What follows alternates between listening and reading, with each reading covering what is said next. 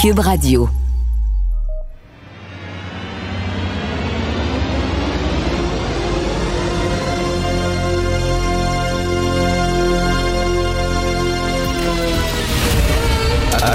Attention, cette émission est laissée à la discrétion de l'auditeur. Les propos et les opinions tenues lors des deux prochaines heures peuvent choquer. Peuvent choquer. Oreilles sensibles s'abstenir. Richard Martineau. Martino. Un animateur pas comme les autres. Richard. Cube Radio. Quand je pense à Fernande, je bande, je bande. Quand je pense à Félicie, je bande aussi. Quand je pense à Léonore, mon Dieu, je bande encore. Mais quand je pense à Lulu, là, je ne bande plus. La bandaison papa, ça ne se commande pas. C'est Fernande de Georges Brassens. On en parlait hier avec Christian Rioux euh, du Devoir. C'est le centième anniversaire de naissance de Brassens. S'il était vivant, il aurait 100 ans euh, parce qu'il est né en 1921. Donc, est-ce que Brassens aujourd'hui pourrait euh, émerger comme artiste. hein? Je ne crois pas. Est-ce qu'il pourrait faire des tournées? Est-ce qu'il pourrait se promener un peu partout dans des salles de spectacle avec ses tunes guillerettes, paillardes? Je ne crois pas. Et Brassens, moi, je l'adore. Premièrement, il y, a, il y a trois thèmes dans Brassens. Hein? Euh, la, la détestation de tout ce qui est autorité, c'est-à-dire militaire, curé, etc. Surtout les curés, ils détestaient profondément la religion, donc on dirait c'est pas bon ça. Voyons donc, faut respecter les croyances des autres, ça n'a pas de sens. Donc ça, ça passerait mal. Euh, aussi l'hommage à l'amitié, il rend hommage à l'amitié. Les plus belles chansons sur l'amitié, c'est Brassens et le désir sexuel, la beauté des femmes, et ça, ça passerait extrêmement mal. Rappelez-vous, Baby, It's Cold Outside. Rappelez-vous de cette chanson de Noël qui était complètement naïve, innocente. Un gars reçoit une de ses amies chez elle, il veut qu'elle reste, il veut qu'elle passe la nuit, il multiplie les verres, il donne des verres d'alcool, elle veut partir. Il dit, ben non, il fait froid dehors, il neige, reste donc à la maison, reste chez nous. Elle dit non, je veux partir. Là, c'était soudainement la culture du viol. C'était un gars qui voulait kidnapper une fille, qui voulait l'empêcher de sortir. Et là, même, ça a été euh, banni de certaines stations de radio. Tabarnouche. C'était rien qu'une métaphore sur le jeu de séduction. Ah ouais, donc, reste donc à la maison. Pourquoi tu sors? Ouais, c'est ça. Cold outside. The welcome has How been lucky that you dropped so in. nice and warm. Look out the window at that storm. Et là, les féministes chialaient contre ça. Par contre, le gangster rap, ils peuvent dire Hey, my hoe, come on, I'm gonna fuck you in the ass, you bitch, pis tout ça. Aucun problème. Est-ce que vous avez entendu des féministes dénoncer euh, les propos sexistes et homophobes des rappeurs? Non. Souvent, les rappeurs, c'est des noirs. Ça paraît très sexy, ça, ça paraît très raciste. Hein, contre le rap, le gangster rap, c'est raciste. Brassens, c'est un blanc. Le Brassens, c'est écœurant. En France, Christian Rioux nous disait qu'il y a des textes en disant que c'est le patriarcat, c'est la culture du viol. Brassens qui chantait, c'est les petits gars dans les villages qui ont 12 ans, puis qui savent que la femme du boulanger, OK, la, fenêtre est ouverte, puis il la lumière dans sa fenêtre au troisième étage, puis elle est en train de changer de robe. Puis les petits gars, ils montent sur le mur, là, puis ils essaient de voir les seins de la femme du boulanger. C'est ça qu'il parlait, Brassens. Il parlait de la naissance du désir sexuel, du mystère de la femme, du mystère du corps de la femme pour les hommes. C'était tout, c'était innocent, c'était vraiment. Aujourd'hui, ça serait impossible. Rappelez-vous Cœur de loup de Philippe Lafontaine. La chanson Cœur de loup, euh, avec les jeux de mots qui tapaient bien gros ses nerfs, puis qui disait à un moment donné, en parlant d'une femme, euh, la victime est si belle et le crime est si gai. C'était une métaphore sur le désir sexuel. C'est comme la, la victime, elle est belle, le crime. est- Là, on disait c'était vraiment un appel au viol. Pensez-vous vraiment que Philippe Lafontaine, avec sa guitare et tout ça, disait aux gars, c'est le fun de violer des filles, allez-y, c'est tripant, vite, prenez une fille puis violez-la dans une ruelle. Ben non, c'était une métaphore sur le désir sexuel masculin, etc. Et là, c'était parti en couille, littéralement, en disant que c'était une chanson. Là encore, Philippe Lafontaine, s'il y avait ça dans, un- dans une chanson de rap, s'il avait été avec son possé, là, sa gang, là, puis là, il il avait chanté ça en anglais, oh yo, bitch, oh, puis tout ça, on n'aurait jamais entendu les féministes contre ça, mais là, soudainement, Brassens, il est blanc, il a un certain âge, c'était un mononcle et tout ça.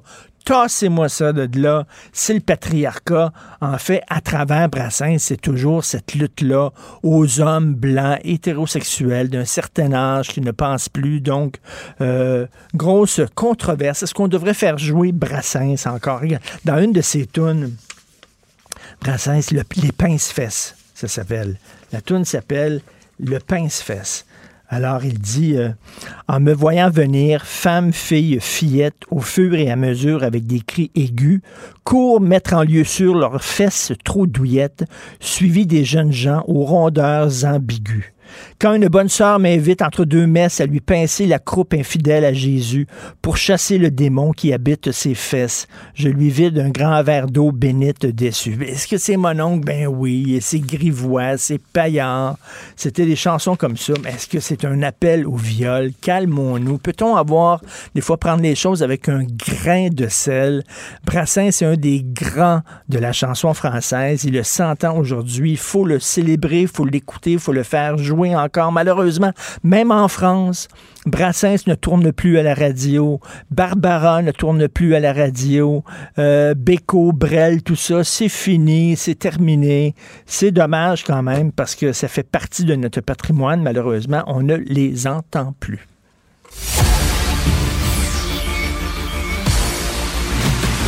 Jean-François Lisée. On va juste dire qu'on est d'accord. Thomas Mulcair. Je te donne 100% raison. La rencontre. C'est vraiment une gaffe majeure. Tu viens de changer de position. Ce qui est bon pour Pitou est bon pour Minou. La rencontre. Lisée. Mulcair. Jean-François, animer un débat en 2021, c'est un sport extrême. hein? Les gens sont extrêmement indisciplinés. Là, hier, on a vu les trois candidats à la mairie de Montréal et ils étaient pires que les candidats au provincial et au fédéral. D'ailleurs, Pierre Bruno leur a dit, il a dû les remettre à l'ordre. C'était totalement indiscipliné. Oui, ben, il y avait beaucoup d'énergie dans la pièce. Hein? On sent, euh, on a senti ça. Mais puis sur le fond, ben, c'est- sûr que la- la- le format fait en sorte qu'on ne peut pas aller au fond de chaque débat. Par exemple, euh, est-ce que oui ou non, Valérie Plante a réussi à faire euh, 7 000 des 12 000 logements euh, qu'elle avait promis de faire, ou est-ce que c'est seulement 1200 logements sociaux? Ben, on le saura jamais parce que euh, parce qu'il n'y a jamais eu de si on, si on avait eu cinq minutes pour euh, permettre à chacun d'expliquer pourquoi euh, il faisait cette évaluation là. Et plus généralement, bon, euh, c'était quand même intéressant. On changeait pas de poste. Il y avait, il y avait, c'était très dynamique. Euh, moi, je pense que je vais d'abord dire que je, je n'ai pas de euh, d'inquiétude pour la ville de Montréal, que ce soit Coder ou Plante, la ville va être entre bonnes mains, va être correctement gérée pour quatre ans. Une fois que j'ai dit ça, Mm. la chose que je déteste le plus, Richard nous connaît, c'est le mensonge. Et Coder n'arrête pas de mentir. Lorsqu'il dit que Plante veut définancer la police, ce n'est pas vrai. Lorsqu'il dit que Will Prosper va être responsable de la sécurité dans une administration Plante, ce n'est pas vrai. Alors, j'aimerais ça qu'il arrête de dire des choses qui sont fausses, mais qu'il dit qu'il est inquiet ou je ne sais trop. Et lorsqu'il dit à la mairesse, vous connaissez rien au développement économique, ben, c'est tellement, c'est tellement condescendant. Euh, tu sais, dire bon, vous avez des mauvaises, euh, une mauvaise approche, euh, les gens d'affaires se méfient de vous, etc. Peut-être, mais vous connaissez rien au développement économique. Il me semble que alors que euh, Montréal a connu un- un- une très bonne reprise économique depuis la pandémie, qu'il y a des investissements étrangers euh, de niveau quasi record qui ont été annoncés dans l'année, c'est un peu c'est un peu raide. C'est un peu raide. Ça, m'a dérangé. Thomas, est-ce que tu es d'accord avec Jean-François? Est-ce que tu trouves que Denis Coderre, euh, tu sais, Denis Coderre qui veut montrer qu'il est, c'est le Denis Coderre 2.0, il est, il est moins agressif, il est moins arrogant. Euh, hier, on a vu euh, qu'on n'avait rien qu'à gratter un petit peu, puis l'ancien Denis Coderre euh, remontait à la surface.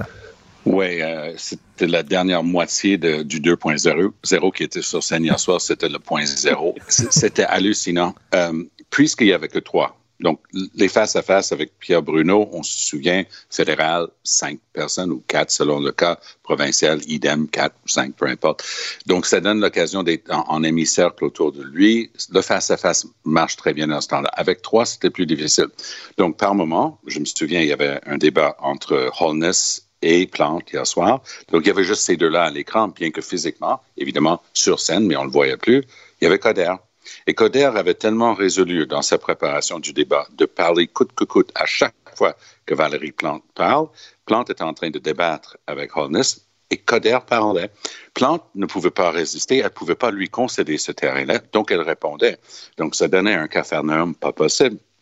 Holness est sorti grandi de ce truc-là. Son français est tout à fait adéquat. Ses idées, on peut en débattre, mais il avait l'air au moins respectueux de l'événement, de Pierre Bruno et des autres candidats. Chose qu'on ne peut pas dire autant. Euh, de, de- Coder a perdu. Savez, Tout le monde demande, moi je fais du commentariat en anglais et en français, les gens me demandent qui a gagné. Je veux dire, je vais, te- je vais vous dire tout de suite qui a perdu, c'est Coder. C'était exactement ce qu'on n'aimait pas chez Coder, cette arrogance, mais à outrance, cette supériorité basée sur rien. Et un des, un des premiers, des meilleurs coups de poing de la soirée, et il l'a pas vu venir, et il était vraiment comme un fond euh, dans, dans les projecteurs d'une voiture. Elle lui dit à, à deux reprises, Ben oui. vous auriez pu voter pour appliquer la loi 101 aux entreprises qui ressortent. Hey, c'était ma loi, je peux vous en parler. Et euh, Coder, bah, il s'est poussé deux fois. Une fois, OK, tu avais besoin de pipi, peut-être. Deux fois, c'est que tu voulais pas voter pour. Et elle l'a complètement attrapé avec ça et il, il ne s'est jamais relevé. Jean-François, effectivement, c'était tout un jab de la part de Valérie Plante quand elle dit, là, vous dites que vous êtes le défenseur du français. Or, à deux reprises euh, au fédéral, vous auriez pu euh, participer. Il y avait un vote, là, est-ce qu'on devrait appliquer la loi 101 euh, aux, euh, aux euh, entreprises de juridiction fédérale et vous étiez pas là, vous étiez absent.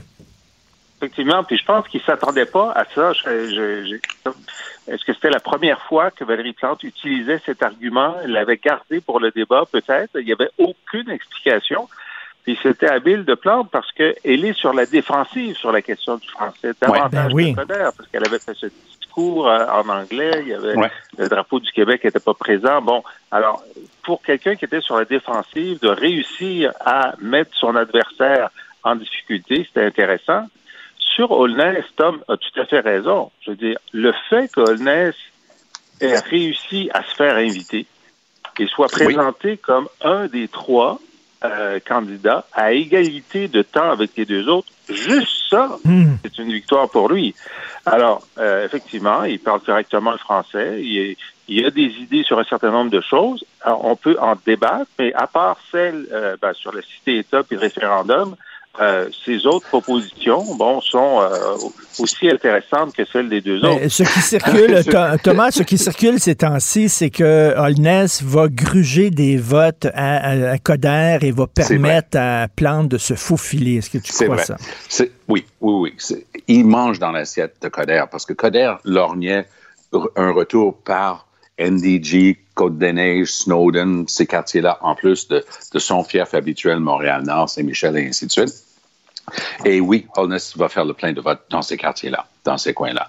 Euh, il, passe très bien. Mais si je peux me permettre, le deuxième crochet bien ressenti, livré par Valérie Plante, c'était pas Holness et c'était à la toute fin. Je ne sais pas si vous, vous souvenez, mais à un moment donné, il est en train de la rabrouer, puis il avait techniquement raison.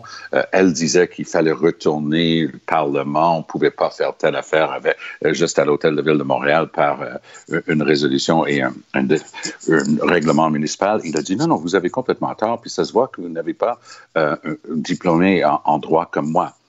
Elle, un, une erreur monumentale de, de, de bêtises de, de, débat parce que 99 des gens qui écoutent ne sont pas avocats non plus. Donc, tu viens d'insulter un, un, public disant tu n'es pas capable de comprendre si tu n'es pas avocat. Mais pire que ça, elle le regarde, elle dit, mais au moins, moi, je ne me promène pas en disant que je suis avocat alors que je ne suis qu'étudiant en droit. Oh! Parce que lui, il n'est pas avocat, d'après ce que j'ai compris, il n'a pas encore son barreau.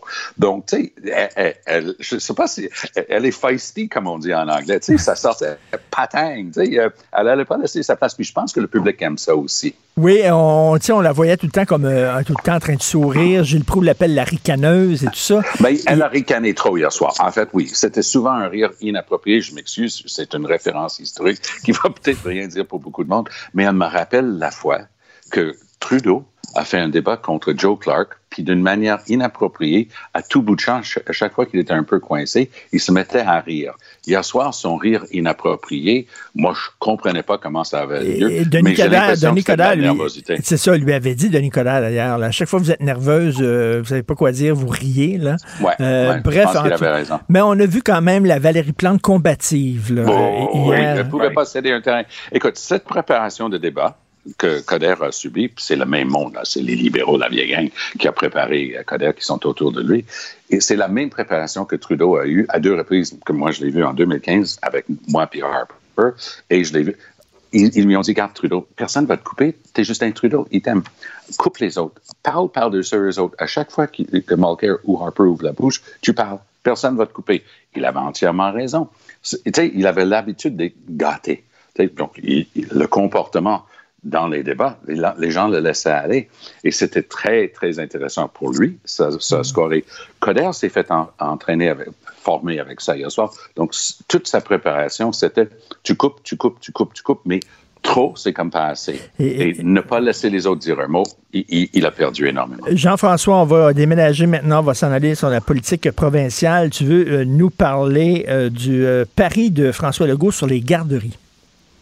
Oui, c'est quand même assez extraordinaire euh, l'annonce qu'il a faite hier, donc débloquer un budget considérable, donc il a ajouté 1,8 milliard euh, en trois ans à ce qui était déjà prévu.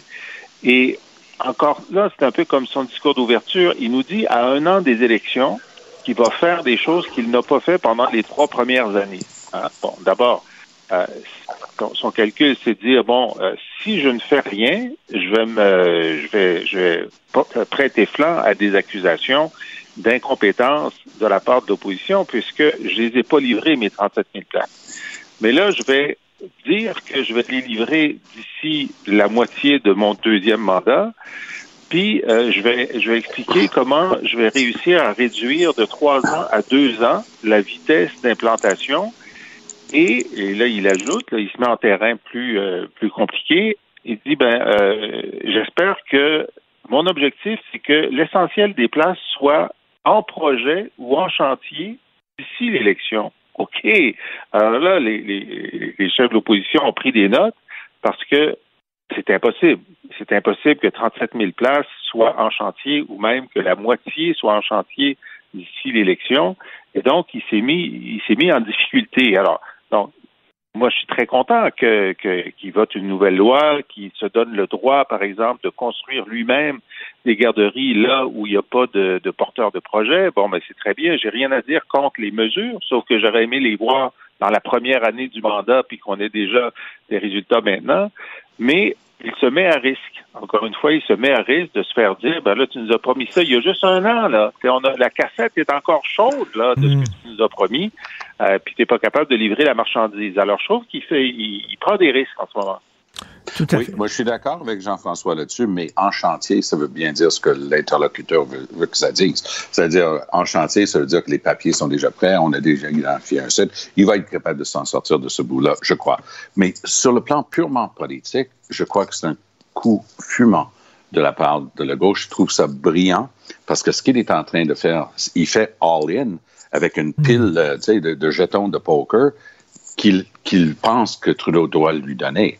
Trudeau, n'oublions pas, a promis 6 milliards au, Québec pour compenser pour le fait qu'on a déjà en place notre système de garderie, parce qu'il va donner de l'argent aux autres provinces pour faire la même chose. Très bien.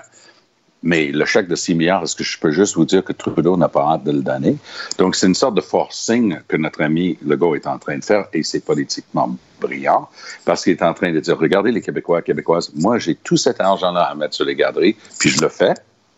Puis Trudeau a intérêt, intérêt maintenant à donner l'argent. Parce que contrairement, par exemple, à Charest, qui avait réussi à convaincre Harper, vu notre situation économique, de donner des milliards au Québec, puis il a tourné ça en réduction d'impôts. Puis Harper, à ma connaissance, n'a jamais plus traité avec, euh, avec Charest après ça. Ben, cette fois-ci, le gars est brillant parce qu'il est en train de dire non, non, l'argent en question, c'est pour finir notre système de garderie. Merci, M. Trudeau. Alors, Trudeau va avoir beaucoup de mal à ne pas faire le chèque. Rapidement, Jean-François, qu'est-ce que tu penses de la lettre euh, signée conjointement par le ministre de l'Éducation nationale français et euh, Jean-François Roberge? Bon, ben, je pense que la lettre est très bien. Je veux dire, euh, de, dénoncer le fait qu'on brûle des livres en Ontario, c'est, ça, on peut pas être contre ça, contre l'obscurantisme, l'important l'importance de développer l'esprit critique, d'exposer les étudiants à, toutes les idées et ne pas avoir peur euh, de, de, la discussion, de la confrontation, c'est très bien.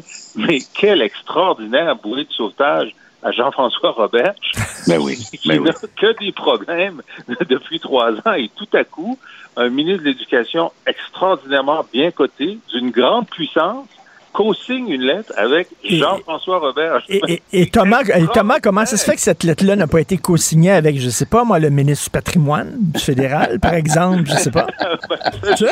Stephen Guilbeault, qui, ne serait plus le ministre du patrimoine lundi, par ailleurs. Euh, et Jean-Michel Blanquer, quand même, euh, est en train de dire, je ne tolère pas ton intolérance, mais lui, il a ses propres intolérances que les autres ne tolèrent pas. C'est un peu circulaire comme argument. Je suis complètement d'accord avec Jean-François l'histoire des livres brûlés en Ontario, là, ça, ça va rester longtemps.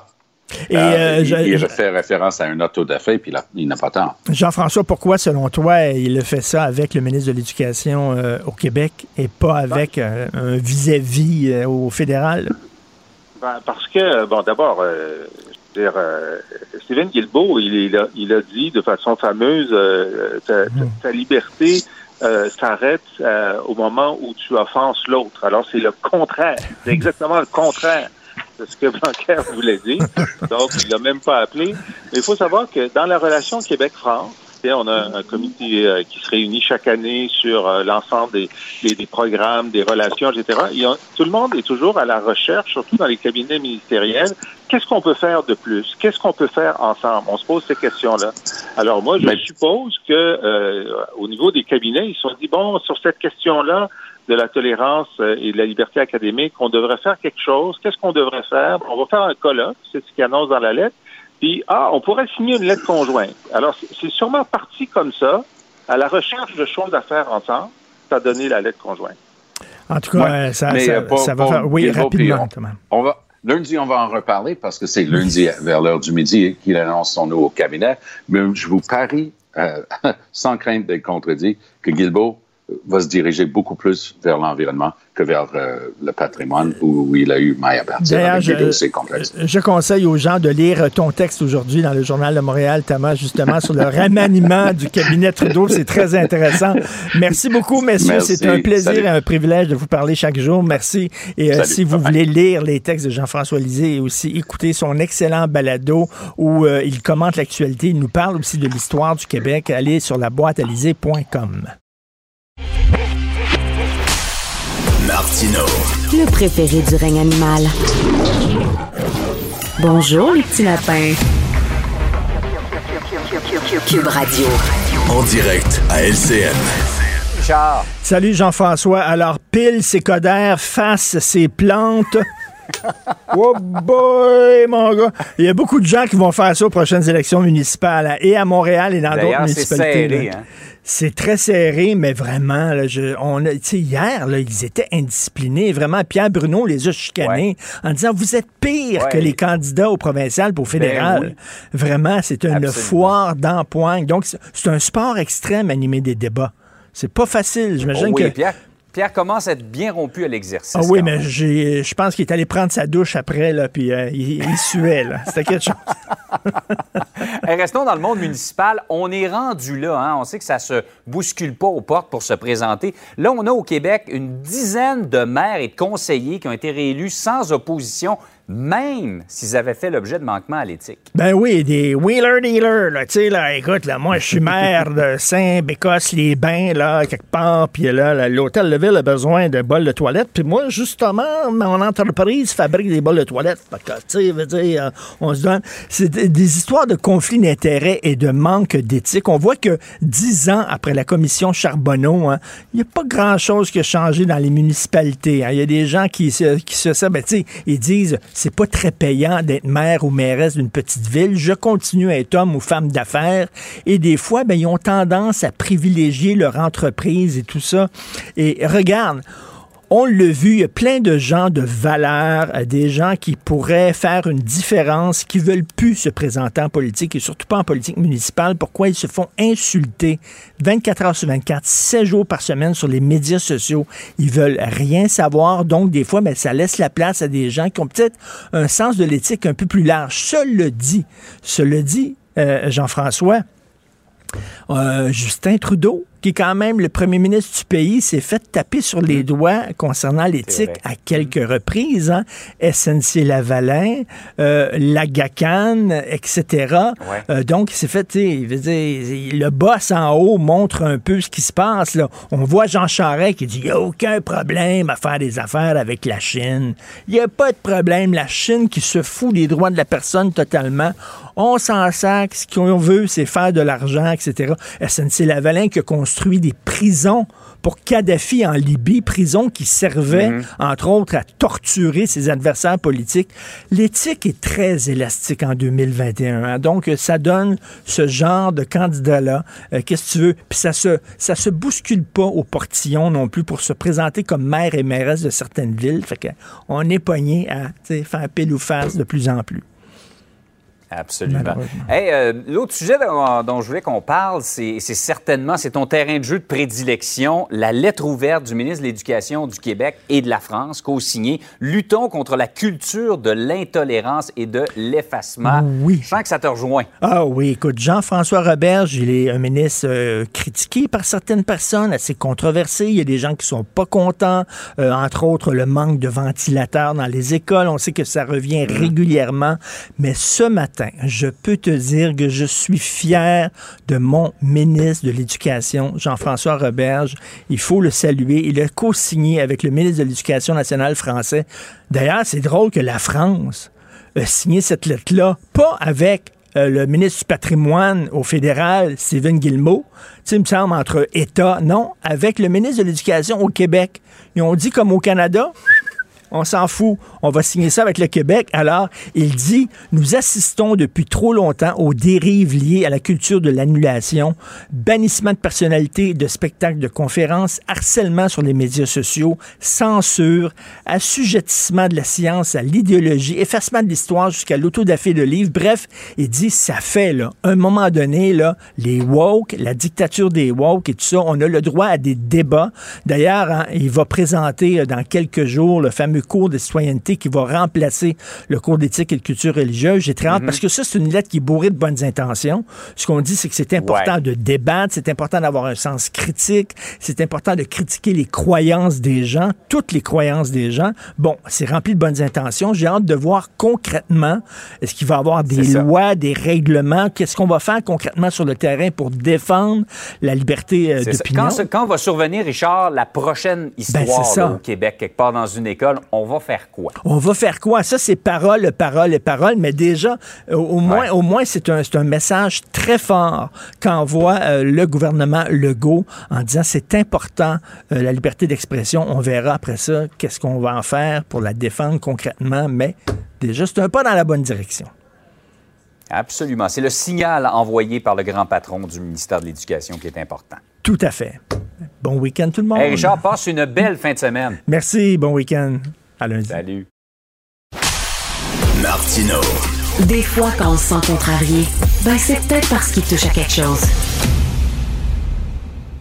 Alors, euh, vous le savez que Facebook, euh, dans les prochains jours, euh, devrait changer de nom et d'image de marque.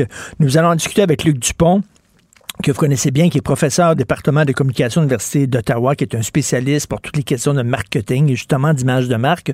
Bonjour Luc. Bonjour. On sait que, bon, le nom Facebook, l'image de marque de Facebook est un peu, là, on pourrait dire, euh, contaminé, tiens, parce qu'il y a beaucoup de critiques. Facebook fait l'objet de plusieurs critiques concernant, entre autres, son utilisation des algorithmes qui, dit-on, nourrit l'intolérance, nourrit la polarisation, crée des chambres d'écho. Bon. Mais est-ce que l'image de marque est tellement amochée euh, qu'on doit la changer, Luc? Ben, officiellement, Facebook nous dit c'est pas pour ça qu'on change de nom, euh, bien que effectivement, c'est assurément pour ça qu'on change euh, de nom. Euh, bon, toute la série de problèmes que l'on connaît, en lien aussi avec Instagram, hein, oublions pas. Bon, on a remarqué par exemple que plus les jeunes filles s'exposaient à Instagram, plus elles par développer une image de soi qui soit négative. Bon, toute la question évidemment des, algorithmes. Puis, je rappelle euh, aux gens qui sont peut-être moins familiers avec le, principe, c'est qu'au fond, ce qu'on cherche à faire, c'est vous garder le plus longtemps sur la plateforme possible. Et on a remarqué avec le temps, la nature humaine étant ce qu'elle est, que si je vous fais entendre des choses avec lesquelles vous êtes d'accord, ça vous rassure, et que ponctuellement, je vous mets en contact avec des choses que vous détestez, et, là, ça vous fâche, mais ça vous conserve sur la plateforme. Euh, ça me rappelle une étude qu'on avait faite il y a bien des années dans l'industrie de la radio. On avait remarqué qu'un animateur connu aux États-Unis, Howard Stern pour pas le nommer, plus on le détestait, plus on écoutait son émission du début à la fin. c'est un petit peu, le, le, problème euh, de Facebook, c'est que en même temps, on est là pour vendre la pub. Si je veux que vous vous enfargiez dans ma pub, il faut que je vous garde le plus longtemps possible. Puis pour, pour vous garder le plus longtemps possible, ben, va vous faire entendre des gens avec qui vous êtes d'accord la plupart du temps. Mais, c'est pas, c'est pas, euh, Luc, c'est pas la nature humaine aussi. Moi, j'ai tendance à aimer, euh, mais mes amis pensent souvent comme moi. C'est, c'est bien rare que je suis aimé avec quelqu'un, on est en désaccord total, puis on est tout le temps en train de se chicaner. C'est certain qu'on est plus poussé à lire un texte qui va dans, dans le sens de nos opinions que d'aller lire un texte contraire. Il y a un côté de la nature humaine là-dedans. Absolument. Puis dans le cas de Facebook, ben, c'est les experts de ça, puisque c'est ça qu'ils font essentiellement. Là. Facebook, si on oublie les échanges avec les petits mots puis les petites photos de chats et de chiens, c'est de la sociométrie. Ils se sont juste aperçus effectivement qu'en euh, vieillissant, on, on finit par se tenir avec des gens qui nous ressemblent étrangement. Et c'est pour ça qu'on a probablement tous déjà constaté, que ce soit sur Facebook d'ailleurs ou sur LinkedIn, pour prendre un autre exemple, on vous suggère des gens à suivre puis la plupart du temps, ils sont dans le mille. C'est-à-dire que vous vous surprenez à dire, mais comment fait-il pour savoir que je devrais effectivement suivre cette personne-là? Moi, une blague que je fais souvent, mais qui n'est pas une blague, c'est que si jamais vous êtes euh, avec un conjoint ou une conjointe avec qui, bon, vous avez vécu longtemps et, que vous vous laissez et que Facebook jamais par la suite vous dit ben vous devriez peut-être suivre cette personne-là, c'est a conclu que effectivement vous avez coupé les ponts de manière assez assez rapide. Mais ça c'est évidemment euh, le, vrai problème de Facebook quand on le passe dans ce que j'appellerais le, le détecteur ABS ou à bullshit. Mais officiellement ben, Facebook nous dirait on a deux problèmes, puis effectivement, ils ont aussi deux autres problèmes, mais je le nie pas. Un, c'est qu'ils euh, veulent refléter la nouvelle mission de l'entreprise. Euh, Souvenons-nous, il y a quelques années, BBM a dit, qui, sont les sondages pour ceux qui sont peut-être moins familiers avec tout ça, quoi qu'on les appelle même encore aujourd'hui parfois les, BBM, comme quoi c'est très puissant. Hein. Avec le temps, une fois qu'on adopte une expression, on la conserve. Alors, c'était les sondages de code d'écoute avec les fameux cahiers, il fallait remplir ça, c'est un peu, euh, disons, archaïque. Là. Et puis là, on est arrivé avec Numéris, Hein, qui est mhm. exactement la même chose au fond, à deux ou trois mhm. variantes près, c'est-à-dire que maintenant on le fait de façon électronique. Alors là, ben, si je suis Facebook jusqu'au bout dans ce raisonnement-là, là, il m'arrive avec deux noms potentiels. Un, c'est Meta, M-E-T-A, parce que c'est le métaverse, hein, ça c'est le prochain truc, semble-t-il, qui s'en vient. C'est toi, moi, puis tous les gens qui nous écoutent actuellement, on va vivre dans un univers parallèle de fiction où on va jouer, je sais pas moi, aux joueurs du Canadien de Montréal, quoi que c'est ainsi, je suis pas ben sûr. oui. ça va être la réalité virtuelle sur Internet et tout ça. On va pouvoir euh, euh, se faire une deuxième vie, finalement. Oui, ça va être complètement flyé. Et un autre truc que Facebook nous annonce, et ça, je le crois, c'est que euh, beaucoup de ces contacts-là, éventuellement, ça va être une espèce de mix de Zoom puis de Facebook. C'est-à-dire que ça va se passer de manière effectivement très, euh, très virtuelle. Ça, j'achète ça. Maintenant, Meta comme nom, hmm, Méta. C'est pas, pas très excitant. Euh, L'autre chose que nous dit euh, Facebook, c'est euh, il y a une confusion sur le plan du branding. Alors ici, je m'explique. C'est qu'en réalité, depuis le début de l'entrevue, on parle de Facebook, toi et moi, mais on parle de plein de propriétés. On parle de Facebook, on parle d'Instagram, on parle de WhatsApp. Puis on parle d'Oculus aussi, qui est la réalité virtuelle dont, on- dont tu parlais il y a deux, il y a deux instants. Euh, et on parle toujours de Facebook. En d'autres mots, si Instagram a un problème, on réfère à Facebook. Si l'Oculus a un problème, comme c'est arrivé il y a une couple de semaines, il ne fonctionnait pas au moment de la panne de Facebook, on réfère à Facebook. En fait, on réfère toujours à Mais- Facebook. C'est bien que ça devient une espèce de fourre-tout, un nom générique, puis qui là, lentement mais sûrement, est devenu, il traîne une espèce de charge très négative. Mais, Alors mais là, en même ben, temps, en même temps, Luc, lorsqu'on change son image de marque, là, ça a pris tellement de temps à développer une image de marque, euh, c'est reconnu partout à travers le monde, tout le monde connaît le logo. Euh, euh, tu sais, ça peut être bon comme ça peut être mauvais. Raconte aux gens qui sont peut-être euh, qui sont plus jeunes et qui ne connaissent pas peut-être la plus grosse gaffe dans l'histoire du marketing, de l'histoire de l'humanité, le nouveau Coke. Oui. OK, Ah, rappelle le nouveau ça. Coke est une histoire passionnante parce que c'est de la faute à Michael Jackson. Et Ah ça, oui? c'est jamais raconté comme ça. Alors, qu'est-ce qui se passe? C'est que, euh, donc, Coca-Cola est le vrai de vrai, l'original, le, le tra- la tradition. Hein? Ça, c'est ce qu'on appelle en marketing le positionnement numéro un. Et Pepsi est le numéro deux. Alors, c'est celui qui suit. Euh, et dans la plupart des épiceries qui se respectent, ben, vous avez Coke, Pepsi, puis le sans nom. Hein? C'est à peu près ça que vous avez. Euh, c'est pour ça que c'est si difficile de lancer une troisième puis une quatrième marque. T'en parleras à Virgin Cola, euh, Branson. Virgin Cola, j'ai jamais entendu parler de ça. Oui, qui s'est lancé dans le cola et qui a dit je refais plus jamais ça. J'ai eu une grande leçon de marketing à ce moment-là. Alors donc, on est au milieu des années 80 et là, Pepsi engage quelqu'un qui est un expert du marketing, qui en passant va être éventuellement engagé par Apple. Ah oui. C'est parce que Steve Jobs a trouvé qu'il avait fait une job du tonnerre avec Pepsi qui a dit J'espère que tu veux pas vendre des, des, des, un liquide sucré pétillant toute ta vie. Il faut vraiment que tu fasses autre chose dans ta vie. Alors, éventuellement, il a été engagé par Apple. Et, et- ils sont arrivés, Pepsi, c'était de- Pepsi, on se souvient, c'était de New Generation. C'est-à-dire que. Coke, c'était les mononcles, c'était les matantes. Euh, Pepsi arrivait, puis c'était plus piquant, c'était plus, plus de bulles, c'était plus... Oui. Alors, c'était tout ça. Puis il s'était aperçu aussi qu'on aime la boisson gazeuse plus sucrée. Alors, il avait décidé de la mettre plus sucrée. Euh, et euh, alors l'autre truc, c'est que pour asseoir évidemment ce positionnement-là, le choix de la nouvelle génération, qui était un positionnement à mon avis qu'il n'aurait jamais dû abandonner, tu avais Michael J. Fox dans une pub, je sais pas si tu te souviens, la porte cogne, il y a une fille, qui- il ouvre la porte, la fille dit, écoute, on n'a plus de Pepsi, tu pourrais, tu pourrais me prêter du Pepsi? Il regarde dans son frigo, il dit, merde, j'ai pas de Pepsi, qu'est-ce que je fais? J'ai juste du Coke. Il décide d'aller, il pleut dehors, il décide de faire trois, quatre euh, pirouettes puis d'aller chercher du Pepsi. Puis là, quand il arrive, ben la fille dit, écoute, je, je- je- j'ai oublié de te dire, j'ai- mon ami euh, un, un tel. En fait, c'est un nom qui, un, un- un type de nom qui se dit à la fois, euh, eh bien, c'est un double, double entrante comme on appelle ça, là, c'est un jeu de mots.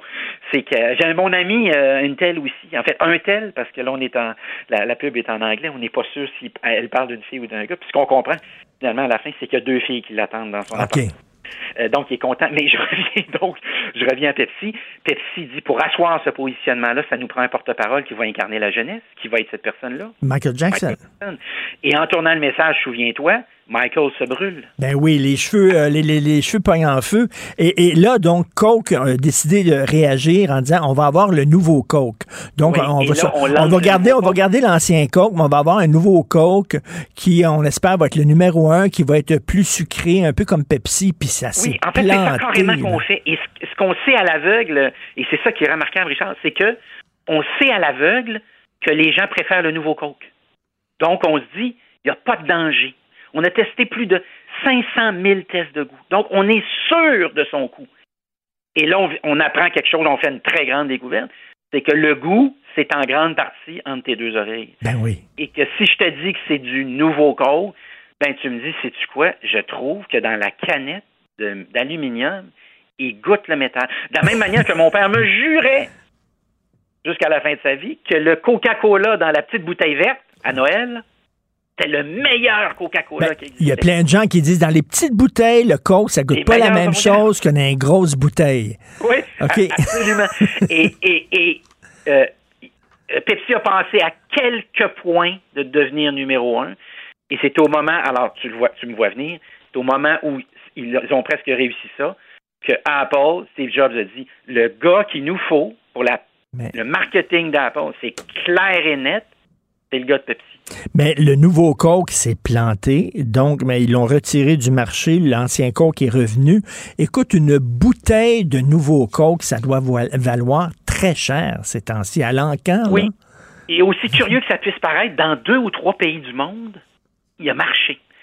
Mais on n'en a évidemment plus jamais entendu parler euh, par la suite. Euh, comme quoi, euh, l'aspect psychologique, on revient sur le, branding de, Facebook. Google, officiellement, maintenant, la compagnie s'appelle Alphabet. Mais la réalité, c'est qui autour de toi dit Alphabet.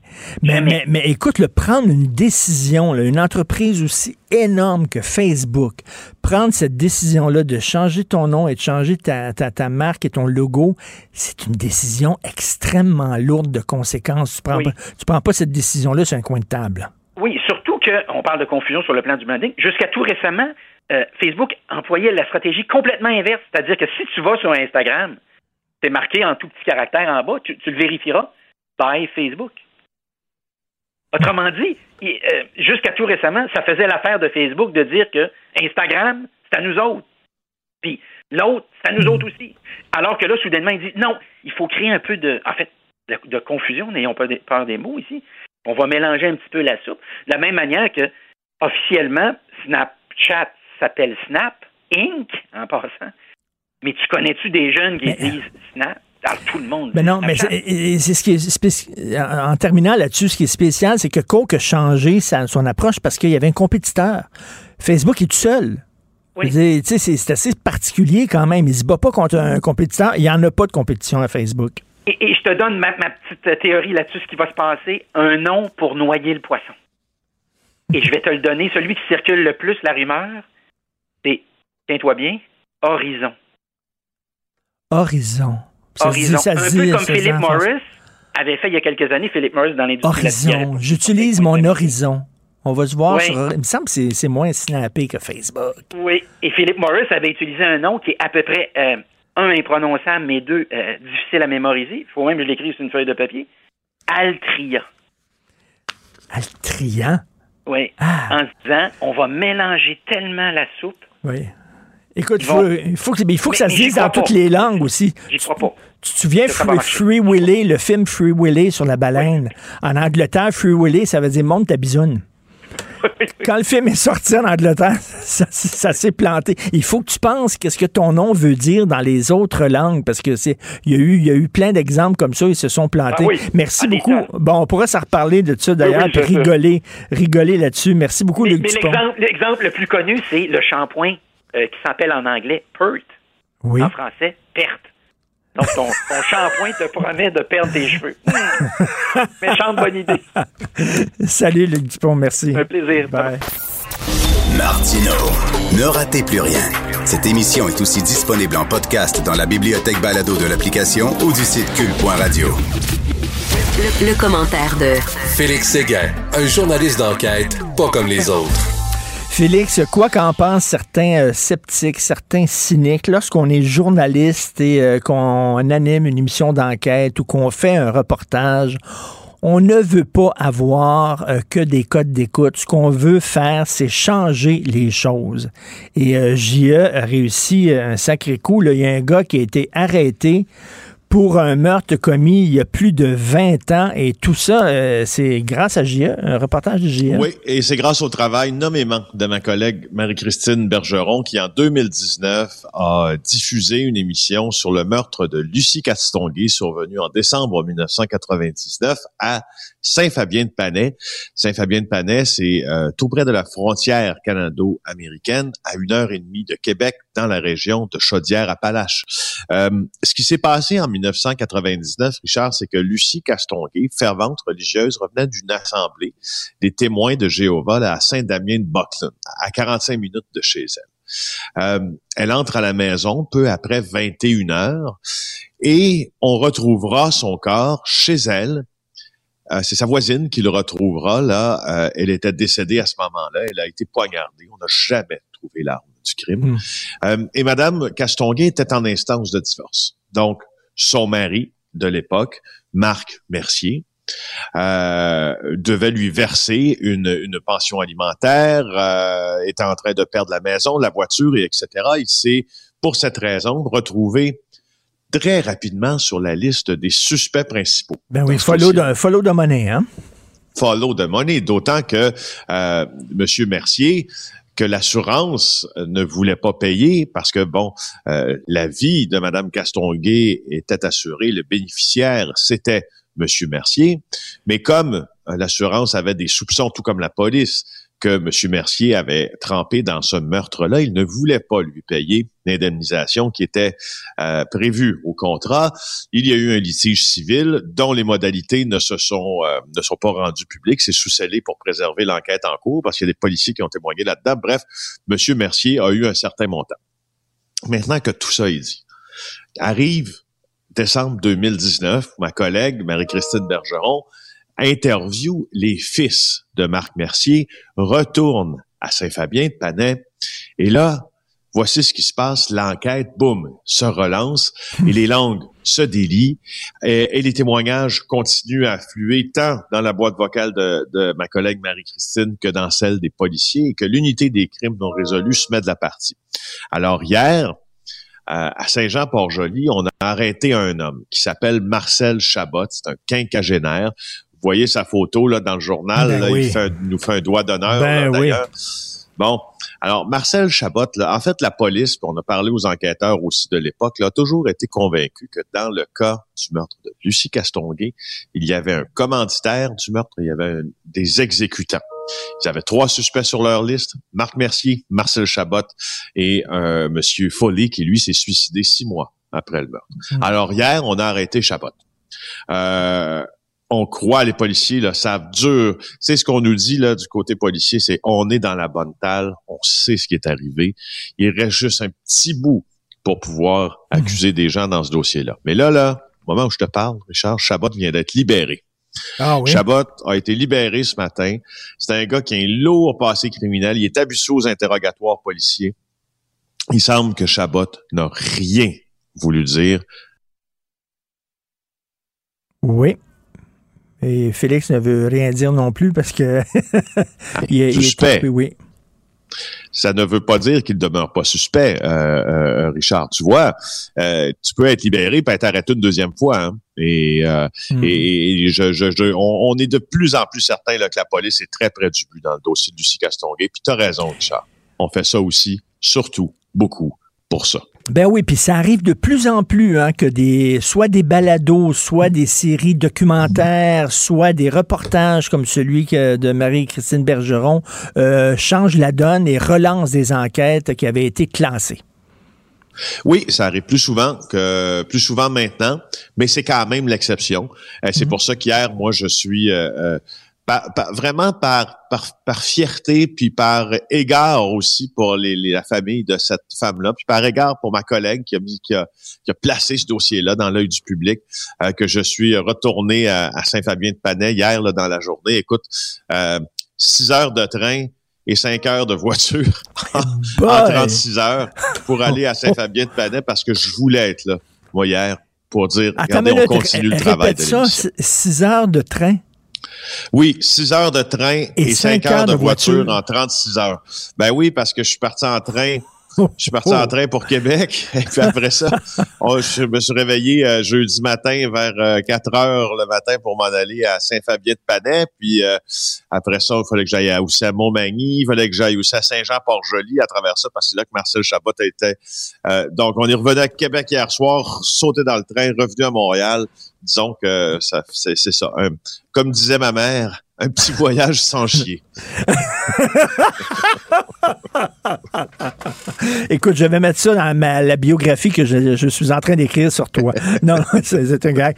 écoute, tu veux nous parler bien sûr de JE ce soir où on parle des élections municipales. Puis là, tu dis, savez-vous vraiment pour qui vous allez voter? Je vais te répondre tout de suite, non. J'en ai aucune idée. Ben, c'est ça. Mais le mot, dans, le mot qui est important dans cette phrase-là, Richard, c'est le vraiment. Parce que, au fond, ce qu'on vous demande, c'est pas pour qui vous allez voter, c'est savez-vous qu'est-ce que la personne qui sollicite votre vote a comme passé? Savez-vous quel manquement à l'éthique, de quel manquement à l'éthique qu'elle s'est reconnue coupable ou non? Savez-vous qu'elle a été condamnée pour un manquement à l'éthique et qu'elle se représente devant vous?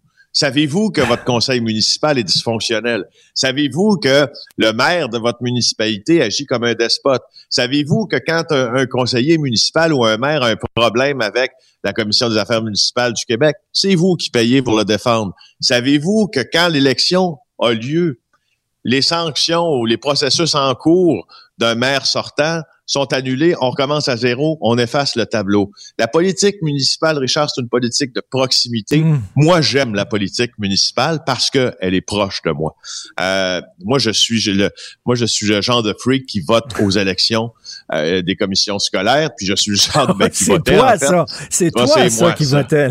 Oui, Monsieur Baboune qui vote, qui dit ouais, ouais, ouais, c'est ça, c'est ça, puis qui chic la guenille un peu, ça c'est Monsieur Baboune ici. Alors, euh, on, mais on- justement, euh, est à deux semaines des élections, c'est pour ça qu'on va, on va diffuser ce reportage-là ce soir. Veux-tu un extrait? En blanc? Ah ouais, donc.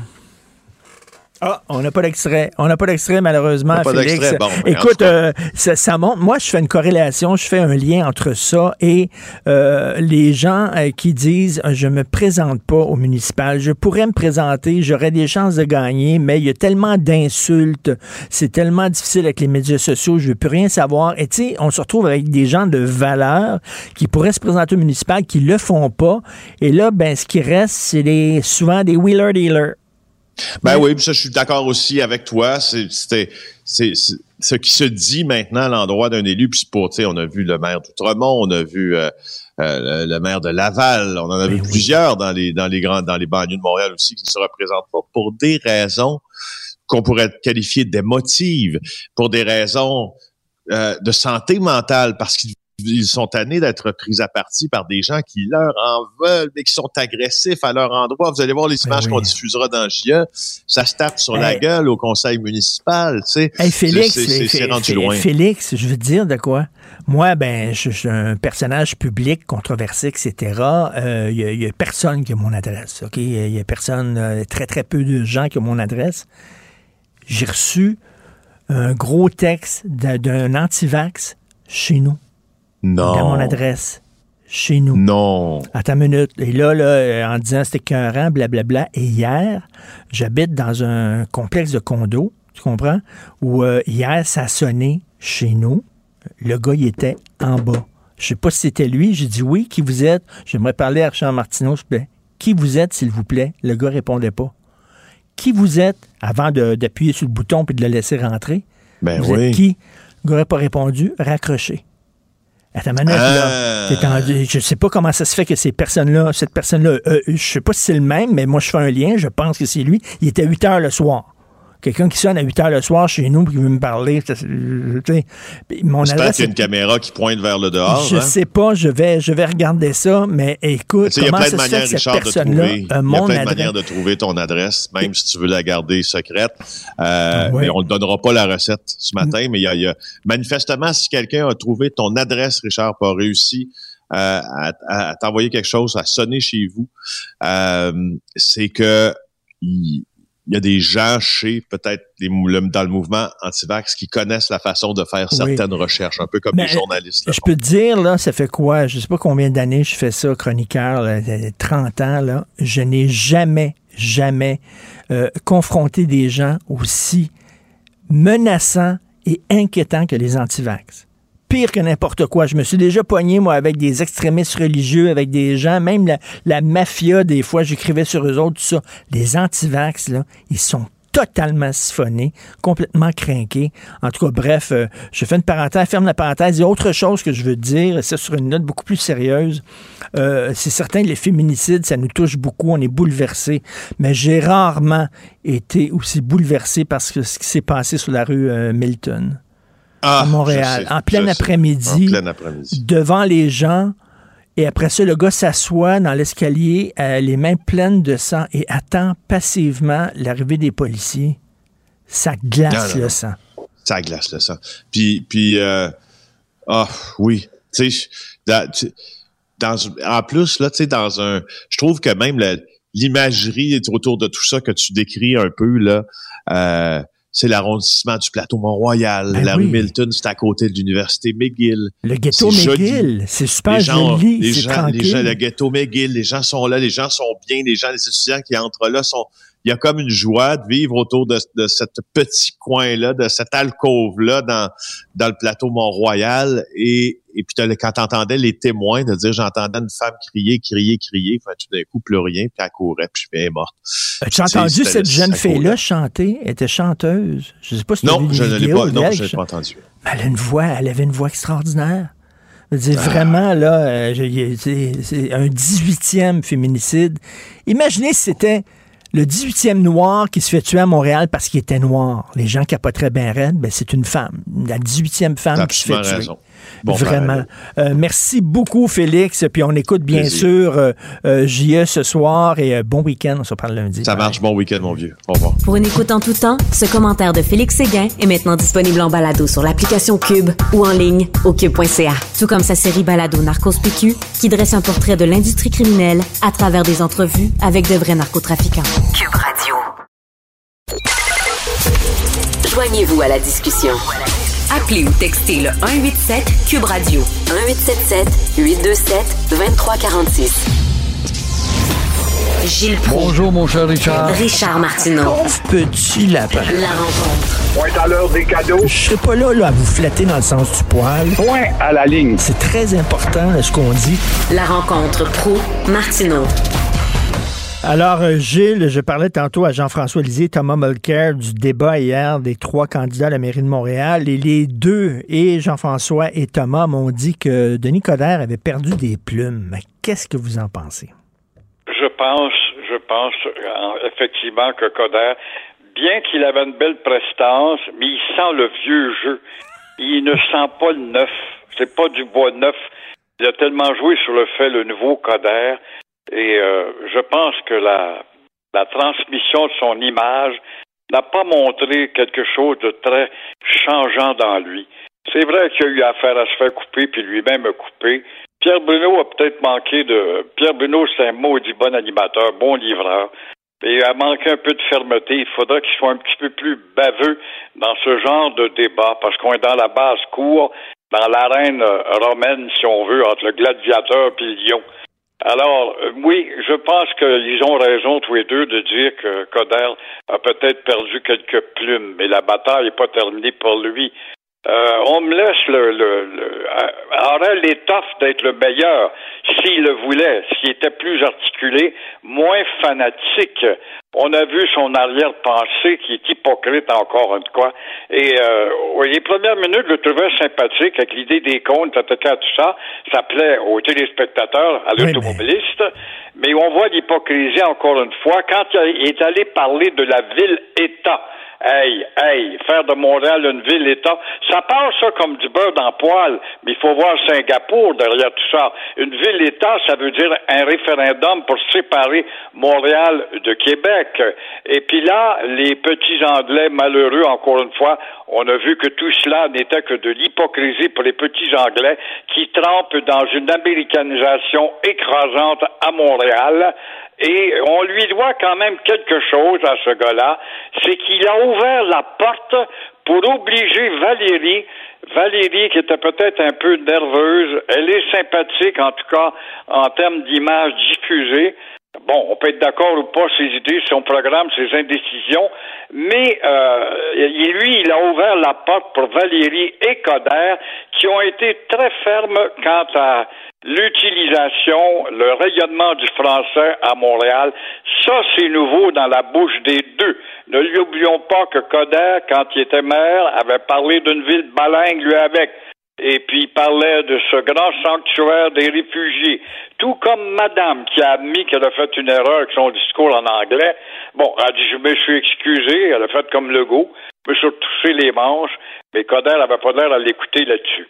Mais Holness, là, il disait un peu n'importe quoi. Quand il dit on est tanné des cônes oranges, je vais enlever les cônes oranges, ok, c'est bien beau, là.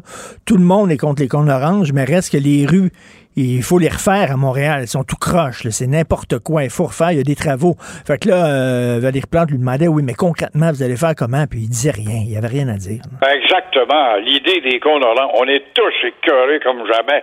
Tu prends l'autoroute euh, euh, Bonaventure ici, euh, de Verdun au centre-ville, ça fait, ça fait, ça fait deux ans, deux ans, je n'exagère pas, qu'il y a euh, mille cônes, il n'y a pas un maudit travailleur là. Comment se fait-il que personne ne demande une question peut-on avoir une réponse? Il y a un millier de cônes, je te mens pas, mon cher Richard, je sais pas si tu l'as emprunté, ça fait deux ans que ça dure. Alors, au début, c'est sûr que ça, ce- ce- cette approche-là du candidat a plu, mais évidemment, il n'a pas été capable d'élaborer très loin, le quant au trou, puis au fallait enlever, puis des tours à faire, puis à pas faire. Puis euh, Valérie Plante, quand elle le disait de Nicodère, à deux reprises, vous auriez pu voter pour faire appliquer la loi 101 aux entreprises de juridiction fédérale. Vous étiez même pas là la journée du vote. Ça, ouais, c'était... ça c'est intéressant. C'est une belle flèche, effectivement, que Coder a reçue, où on n'a pas fait grand bruit. On s'est pas attardé. J'ai écouté tous les débats par la suite hier soir, et euh, personne n'a relevé cette espèce de, de flèche empoisonnée qui était habile de la part de, de Valérie. hein. Euh, vous voulez revenir, entre autres, sur le texte de Mario Dumont d'aujourd'hui, les gens qui choisissent de travailler moins. Euh, Mario dit, ben ça là, OK, c'est un choix personnel, mais qui a des conséquences pour toute la société au grand complet. Voilà, voilà. On a beau dire qu'il y a des bébés boomers, puis là, ben, c'est pour ça qu'il y a tant de demandes d'emploi. Mais juste rajouter une parenthèse, tout ça pour conclure qu'hier soir, il va y avoir un taux de participation de 35% pour l'élection, là. Puis aucune maudite question sur le plus gros conseil municipal au monde. Ben oui. Mais je reviens à Mario, tu as bien raison. Mario se demande, en tout cas, euh, où sont passés ces milliers de travailleurs euh, qui étaient là en poste il y a un an et demi, avant la pandémie? C'est vrai qu'il y en a beaucoup là-dedans qui ont pris leur retraite. Mais moi, je pense que ça s'explique par le fait que le syndicalisme a, profité de la, a profité de la faiblesse ou de la position vulnérable du gouvernement. Ça s'explique par le fait qu'on se bat pour des semaines de travail de trois ou quatre jours, mais payez-nous pour cinq. On l'a et la productivité, la productivité s'en ressent. Le corps de police de Montréal est un exemple, des vaches sacrées. On leur touche pas. Comment est-ce qu'un syndicat peut il pu négocier ça et qu'une autorité ait pu signer un contrat de la sorte? Je travaille trois jours, tu me payes quatre jours de congé. Je travaille quatre jours, là, je travaille, euh, j'ai trois jours de congé. Euh, ce maudit horaire de trois, quatre, là, c'est une aberration épouvantable d'improductivité. Ça, c'est la police. Il y a aussi l'école bleue, faut pas oublier, eux autres aussi, semaine de quatre jours, payez-nous pour cinq. Les médecins à 200 jours en moyenne par année, avec 500 000 piastres de plus par année. L'école bleue, je les ai nommés. Les professeurs, oh, maintenant, c'est l'Alliance euh, Famille euh. C'est de la foutaise. Ça s'appelle tout cela une culture de l'individualisme. Et c'est oublier ce que Legault leur a lancé il y a quelques semaines en pleine figure en citant John Kennedy. Ne vous demandez pas ce que l'État peut faire pour vous, mais demandez-vous donc ce que vous pouvez faire pour l'État. Ce genre de message ne passe pas dans des oreilles de syndicalistes et d'égoïstes. Mario, dans sa chronique, dit Je ne juge pas les jeunes qui veulent moins travailler. Je comprends. Ils ont vu leurs euh, parents travailler comme des fous, pas être présents pour leur famille, laisser leur santé, tout ça. Ils veulent pas refaire la même chose. Eux autres, ils veulent, euh, ils veulent pas mettre toutes les œufs dans le même panier puis travailler comme des fous. Je peux comprendre ça, mais reste qu'il va avoir des impacts là, de ça. Si vous voulez pas travailler le soir, si vous voulez pas travailler les week-ends et tout ça, Ouais. il va avoir des Mario conséquences. a beau spécifier nos parents, c'est bien vrai. Mais euh, c'était la semaine de 50 heures. On était rendu à la semaine de 40, puis la semaine de 37 et demi euh, au gouvernement, puis 33. Puis c'est toujours te battre pour en avoir plus, étant donné moins en bout de ligne. C'est bien beau penser à la famille, tout ça. Moi, je pense qu'il faut penser beaucoup plus euh, à, à- à- à- au- aux grands déplacements pour des longs week-ends par-ci, par-là. Jean Charest qui est tout content de faire affaire, faire la business avec les Chinois. C'est incroyable de voir comment un avocat peut défendre un bandit un jour et défendre le surlendemain euh, la victime du bandit. C'est ça un avocat. Alors Jean Charest, ex-premier ministre, qui passera pas dans l'histoire du Québec avec un grand H, un H majuscule. Bon, euh, défend maintenant la Chine, la plus grande manufacturière de produits à bas prix au monde dont nous jouissons. C'est vrai. Mais euh, au prix de combien de fermetures? La Chine, au-delà de l'affaire des deux Michaels, faut retenir aussi que c'est celle qui fabrique euh, un arsenal militaire comme on n'en a jamais vu. C'est la Chine aussi qui euh, annexera un jour Hong Kong et Taïwan parce que ça fait partie de la grande famille chinoise. C'est la Chine aussi qui protège la Corée du Nord avec ses excès. C'est la Chine avec la Russie et la Corée qui sont en train de créer un triangle pour euh, tout simplement sortir toute influence économique occidentale. C'est la Chine de la pandémie, on n'en parle pas. C'est la Chine de l'espionnage. C'est la Chine de ces milliers de touristes qui se promènent autour du monde pour venir copier les équipements qu'on a ici. Si c'est ça que tu as inventé, Jean Charest, la Chine qui porte atteinte aussi aux droits de l'homme, si cher à M. Charest. Et M. Charest a cocufié, faut-il le dire, avec les libéraux de la famille, encore une fois, des Desmarais, eh bien, euh, euh, voit en sorte à étendre les tentacules de, ce grand fabricant de, de pensées nouvelles, UAV, là, qui va se rendre à l'aide des libéraux de la famille Desmarais dans les foyers québécois et canadiens. C'est ça qu'on veut. Et en passant, une dernière question, quant à tremper avec les libéraux comme il a fait Jean Charest, est-ce qu'il n'y a pas déjà été un ministre bleu, conservateur? On est prêt à renier. Un avocat, c'est ça. Tu m'offres plus, alors je passe au bord. C'est un peu ça, quoi, la morale? C'est très bon. Et vous, cela dit, Jean Charest, il y a, l'élé- il y a- il y a toujours eu l'éthique un peu élastique, on peut dire? Exactement. Il, est- sorti le grand héros du référendum. Il était pour les Bleus, le seul député bleu qui restait justement avec Jean Charest puis Daniel Johnson Jr. Hein, au carré de Mignon. Puis il était bon comme oh dans les câbles, il est le meilleur. Ben oui, puis il jouait avec son passeport pour euh, nous amoindrir et nous faire voler un référendum de 60 000 votes et en même temps de jamais euh, réparer le problème constitutionnel une fois qu'il est devenu député du Québec, voué à la défense du Québec. Puis il est drôle, c'est ça qu'il disait. Ah, en personne, il est tellement drôle. Ah, Jean Charles, oui, puis euh, euh, Jean, euh, Jean, Jean Chrétien aussi, est très drôle. Hein. Il sacre avec nous autres, puis il est vulgaire, puis il est très, très drôle. Mais dès que tu lui parles du Québec, l'écume lui sort de la bouche. Bon week-end, Gilles. Se parle lundi. Bye. Pour une écoute en tout temps, ce commentaire de Gilles Proux est maintenant disponible dans la section balado de l'application ou du site cube.radio. Cube Radio. Tout comme la série podcast de Gilles Proux, la radio, premier influenceur. Découvrez dans ce balado comment la radio a influencé le monde moderne tel qu'on le connaît d'hier à aujourd'hui. La chronique argent. Une vision des finances pas comme les autres. Non, vraiment, je reviens à mon sentiment premier. L'infaillible façon de tuer un homme, c'est de le payer pour être chômeur. Et puis c'est gay dans une ville, ça fait des morts qui marchent. Bien sûr, Félix, mais là, la meilleure façon de tuer un homme, c'est de le payer à rien faire. Mais là, c'est fini, là, le bar ouvert de l'aide fédérale. Ben, Richard, on en avait parlé déjà la semaine dernière là, quand on avait rencontré des PDG puis aussi des, des, des entrepreneurs qui avaient dit le, le bar ouvert, il faut que ça arrête compte tenu de la situation de la pénurie de main-d'œuvre. Donc, euh, hier, euh, le premier ministre Drew puis euh, le ministre des Finances, Christian Freeland, ont décidé là, de revoir tous les programmes. Donc, euh, la PCU, euh, ou ce qui est devenu là, ce qu'on appelle la prestation canadienne de la relance économique, la PCRE, là. donc c'est fini, ça passe à la trappe, comme on dit. Donc, à partir du euh, de demain, c'est terminé les, ce programme-là. Mais là, ils ont tous renouvelé des programmes qui sont plus ciblés pour ceux qui vont en avoir besoin. Donc, un programme de relance pour les entreprises les plus durement touchées. Donc, c'est une baisse de revenus d'à peu près 15, 50 ben, Tu vas avoir le droit à des taux de subvention entre 15 et 20% euh, Puis tous ces nouveaux programmes-là là, vont, se, euh, vont se prolonger jusqu'au 7 mai prochain. Donc, tu as celui-là. Tu as un programme de relance pour le tourisme.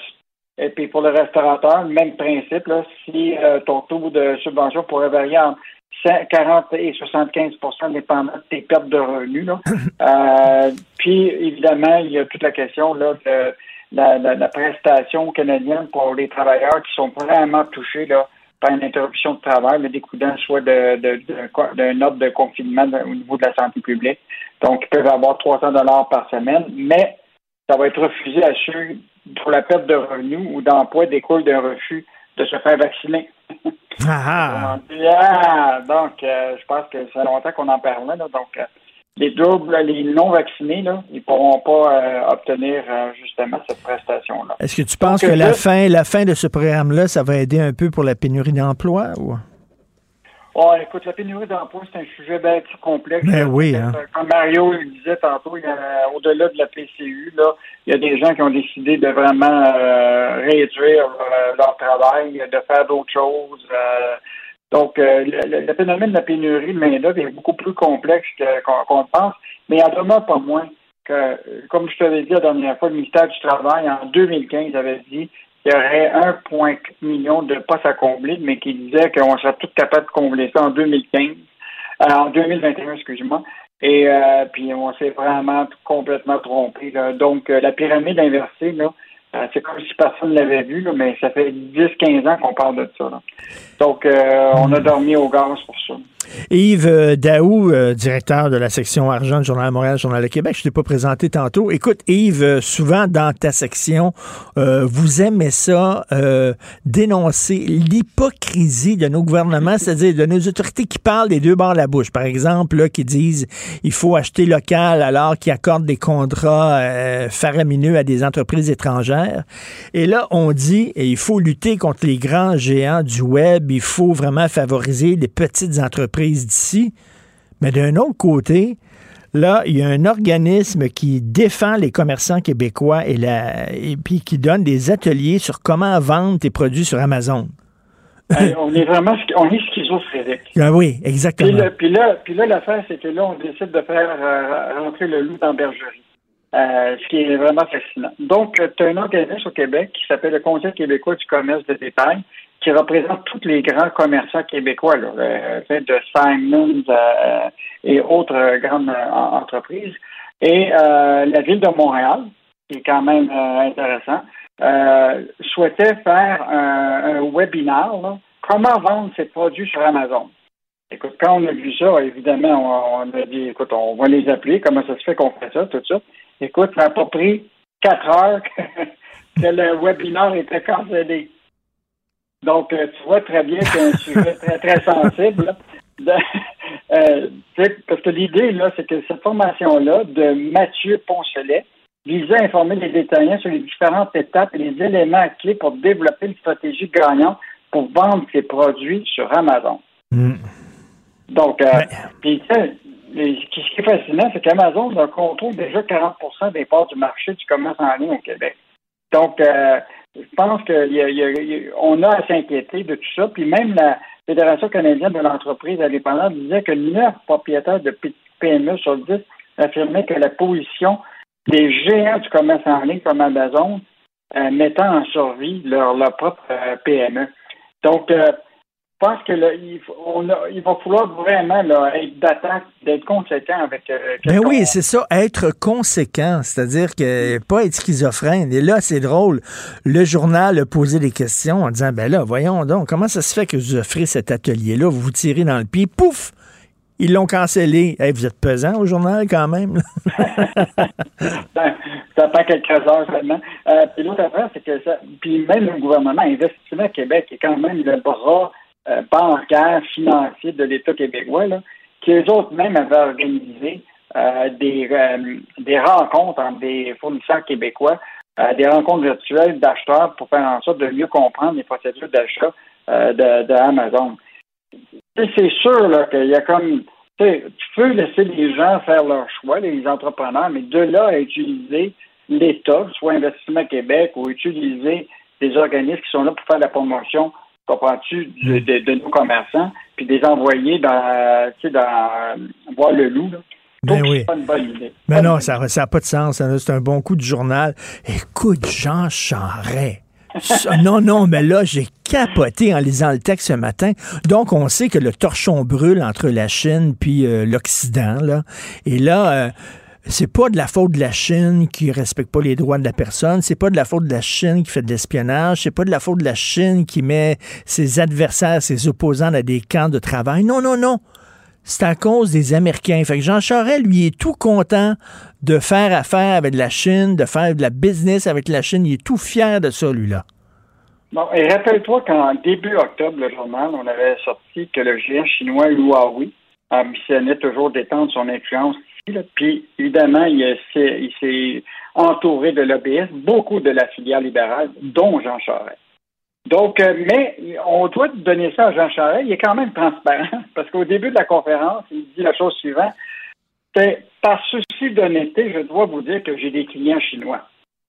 Donc, au moins, mettons qu'on on va lui donner le crédit de, de dire euh, la vérité. Mais la vérité, c'est que tu sais, c'est pas sûr que le gouvernement chinois est tout à fait euh, blanc comme neige là-dedans. Là. Puis c'est pas nécessairement les Américains qu'on qu'on- qu'on doit blâmer. Alors, ça, c'est un enjeu euh, vraiment de, de, de politique, etc. Mais ce qui en demeure pas moins, c'est que les relations commerciales entre la Chine et le Canada euh, vont pas très, très bien depuis, euh, de- depuis que ça c'est arrivé. Puis là, il y a une espèce de mouvement pour rétablir ces, ces liens-là. Et je te rappellerai que le journal avait parlé là, du fameux Conseil d'affaires Canada-Chine qui a été créé et financé par euh, le clan des Marais, là, Ben oui. qui avait organisé euh, en plein milieu de la, la discussion de, du débat pour libérer les, les deux euh, Canadiens, là, un événement dans lequel l'ambassadeur chinois était là pour intervenir pour dire comment c'était important de faire affaire avec la Chine. Il ouvrait les portes euh, euh, aux entrepreneurs canadiens et québécois. Ben, on, on comprend que c'est un marché très important, puis bon, on peut pas nier que la Chine euh, est une superpuissance, mais en même temps, est-ce qu'on peut lui demander des comptes? Puis là, Jean Charest qui dit, les États-Unis, ce sont eux qui ont mis le feu à la maison. Attends une minute, ce sont eux qui ont mis le feu à la maison. La Chine qui fait de l'espionnage à grande échelle, qui fout ses, ses opposants euh, en, prison. Christy, qui ont pris comme otage deux Canadiens pour faire pression auprès du gouvernement. Puis lui, il dit non, non, non, c'est les États-Unis, les grands méchants. Hey!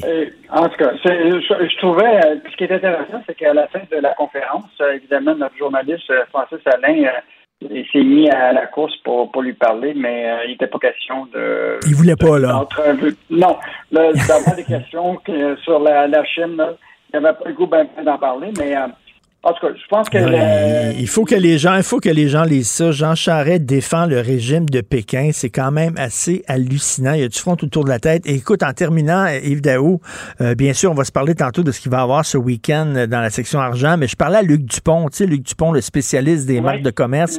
Et on sait que Facebook va changer de nom hein, dans les prochains jours. Et on disait, c'est une grosse décision, là, changer de nom d'une entreprise aussi connue que ça. Et euh, il faut faire attention parce que des fois, il y a des noms qui passent mal. Et là, tantôt, dans la pause, Philippe Vincent Foisy, mon confrère ici à Cube, qui m'a rappelé la Audi électrique. L'auto électrique de Audi, ça s'appelle le e-tron. En français, l'étron. C'est comme. Tu vois des fois les autos passer, là, puis c'est marqué e-tron dessus. Puis l'autre jour, mon fils, il disait Tu vu ça, papa? L'auto s'appelle l'étron. Ouais, je sais. Ils n'ont pas comme. moi, pen- Ils n'ont pas pensé au Québec. Ils n'ont pas pensé vraiment au Québec là-dedans. Qu'est-ce qu'on va lire ce week-end dans les pages Écoute, argent? Michel, Michel euh, Gérard, le chroniqueur, va revenir sur. euh, le- il a fait une bonne analyse. Les Québécois, euh, on n'est vraiment pas plus riches que les autres provinces. Là. Puis il a fait vraiment le bilan. Et ce qui est encore plus intéressant, nos riches sont plus pauvres que les leurs. OK. Alors, nos riches sont pas très riches, mais Ben ils sont quand même plus pauvres que les riches du reste du Canada. Mais comme on dit, Euh, on est riche en pauvre et pauvre en riche au Québec. Euh, exactement. Euh, on va revenir sur un, un procès qui a lieu actuellement, ce qui touche à une action, une action collective, le, le, recours collectif d'au moins 150 millions qui a été intenté par les anciens salariés d'Avaos. Je sais pas si tu te rappelles, là, contre le transporteur aérien Air Canada qui avait fermé son centre de maintenance en mettant du. A un, il y a actuellement il y a un recours collectif contre eux, puis le- les audiences ont lieu depuis deux semaines. On va faire une espèce de compte rendu où ce que ça en est, puis où ça s'en va dans les prochaines semaines. Euh, L'autre affaire, tu as vu la grosse chicane euh, des milliardaires là, dans la famille de, de Roger là, actuellement, là, qui se passe à Toronto, où le, le- le- un des fils, euh, Edward Roger, il s'est fait montrer la porte. Ça, c'est le fils de, de Ted Roger. là. Donc, euh, une belle chicane de famille autour Ben oui. d'une entreprise qui est connue au Québec. On va essayer de, de dire c'est quoi les, les et aboutissants de cette, de cette chicane-là. Et en terminant, quand on parlait de la Chine tantôt, euh, juste à dire qu'il y a un membre républicain aux États-Unis qui vient de déposer un projet aux États-Unis euh, auprès de US Telecommunications, qui est le- le- l'espèce de régulateur, pour empêcher euh, qu'on vende des drones chinois dans les magasins. Ah, ah. Ah, ben là, hein, là, Jean Charest va dire les méchants américains. Merci beaucoup. Écoute, la chicane à Rogers, on dirait un épisode de Dallas ou Dynasty là, dans, dans cette Ou la, ou, la, ou la série que- qui est actuellement sur, euh, sur HBO. Succession, exactement, tout à fait. bon week-end, Évidemment, merci. Bon week-end. Salut.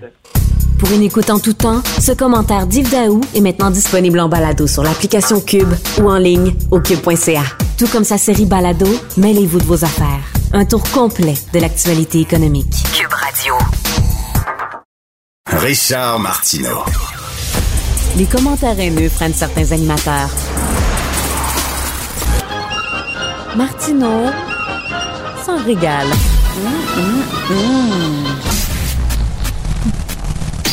Je le dis souvent, la fonction de l'art, pour moi, selon moi, c'est de choquer, c'est de provoquer, c'est de brasser la cabane, c'est de t'amener à voir des choses que tu ne voulais peut-être pas voir et à te poser des questions que tu voulais peut-être pas te poser.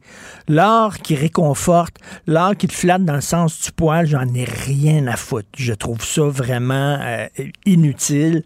Donc, euh, il y a une artiste qui a voulu provoquer une réflexion sur l'hypersexualisation du corps de la femme. Puis bon, ils ont exposé sur les plaines d'Abraham, vous l'avez vu, des grosses photos montrant des adolescentes vêtues de déshabillés. Elles étaient pas nues, vêtues de déshabillés qui s'accrochaient à des poteaux de danse, comme des danseuses dans des clubs de danseuses.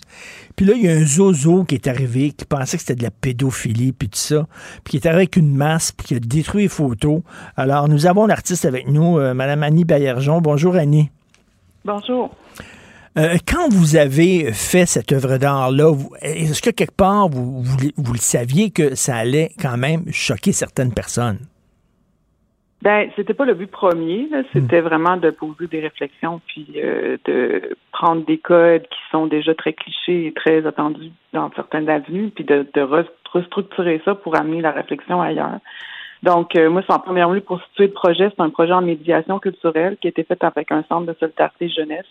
Donc, c'est un processus qui s'est fait avant par des rencontres, puis par un, un processus de dialogue avec ces jeunes-là.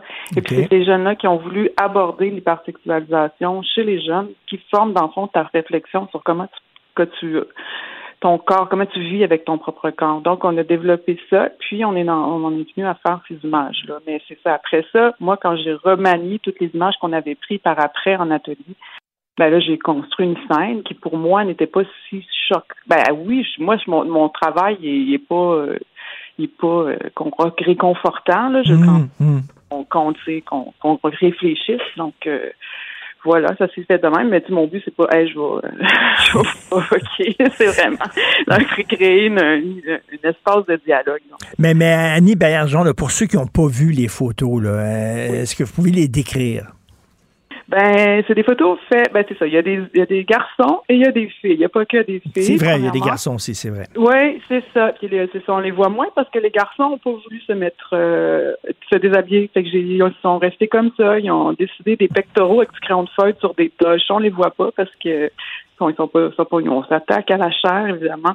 Ils n'ont pas voulu, ils ont pas voulu euh, montrer euh, les parties de leur anatomie, les gars. Ils font Ben non, les gars étaient bien. J'ai même des photos. En fait, l'œuvre n'avait pas été diffusée dans sa totalité, puis j'ai des- j'ai une partie de l'œuvre qui, à cause de contraintes budgétaires, qui n'a pas été dévoilée. Donc, il y a des. Même il y en a qui sont en habit civil, tu sais, je sais OK. comme en tout cas, Bref, tu sais, c'est ça, c'était comme pour montrer les différents degrés, comment tu vis avec ton corps. Donc, les filles, elles autres, ils voulaient. c'est elle qui a amené les déshabillés, une qui a amené son déshabillé, puis elle voulait, c'est comme moi, je me présente comme ça, puis voilà. Donc, euh, c'est ça. Fait que sur les images, moi, j'avais mis des poteaux, une salle noire avec des poteaux de danseuses. Pour moi, le poteau, c'est comme, c'est une discipline qui est très difficile à faire. Puis c'était, ça, c'était- ça symbolisait l'ancrage, euh, comment que tu t'ancres dans la vie avec ton corps. Donc, euh, puis, ben, si on a les référents pour les bars de danseuses, mais trouvais que ça l'amenait ailleurs, la, la réflexion. Euh, Mais Annie, là- Annie, je vais vous avouer, là, j'ai reçu un message à un moment donné d'une amie euh, Facebook. là, C'est pas quelqu'un que je connais, là, mais elle dit Regardez ça, M. Martineau, ça n'a pas de maudit bon sens. Puis elle, elle voulait que j'écrive là-dessus, je pense. là. Vous allez voir, ça va. Ça n'a pas de bon sens. Je dis Voyons, qu'est-ce qui se passe là? Puis là, j'ai regardé les photos. C'est quoi le problème? C'est quel est le. Je voyais pas, là, exactement. Puis la dame était fâchée, là. Ah, ça n'a Oui, pas de bon ben, sens qu'ils ont ça. mis ça. C'est plein d'Abraham, M. Martineau. Puis, euh, ben non, ça m'a pas fâché, là. Euh, je comprenais fort bien la démarche et tout ça. Et, mais, mais bon, on, on peut en sourire, là, qu'un gars est arrivé avec des, des masques et tout ça. Mais moi, ce qui m'inquiète, Annie Baillargeon, c'est que ça refroidisse un peu les institutions culturelles en disant, ben là, euh, c'est vrai qu'il faut faire attention la prochaine fois, puis que peut-être la prochaine fois qu'un artiste ou un- une artiste va arriver avec une idée un- qui peut peut-être un petit peu choquer, qu'ils vont, ils vont, ils vont être chicken. Ils vont dire, ah non, on le fera pas. Moi, c'est ça, j'ai peur. pas, non. Ouais, ben moi aussi j'ai eu peur de ça, j'ai tu sais, mais je pense que faut pas que les institutions se refroidissent. Je pense qu'il faut laisser la liberté. euh, les artistes ont de quoi à dire, puis il faut laisser la liberté d'expression aux artistes. Puis je pense que c'est la censure. Moi, je trouve qu'on recule un peu en arrière là, de Ouais. un, un, un climat de censure. Là, euh, fait que je pense que, en tout cas, aux institutions, ne faites confiance aux artistes. Oui, la censure qui vient autant de la droite que de la gauche, là, hein, ça vient des deux bords. Ouais. là. Il y a, il y a les, Ouais. les religieux, euh, du point de vue de la droite, qui Mm. disent ah, ça n'a pas de bon sens, c'est pédo, puis tout ça.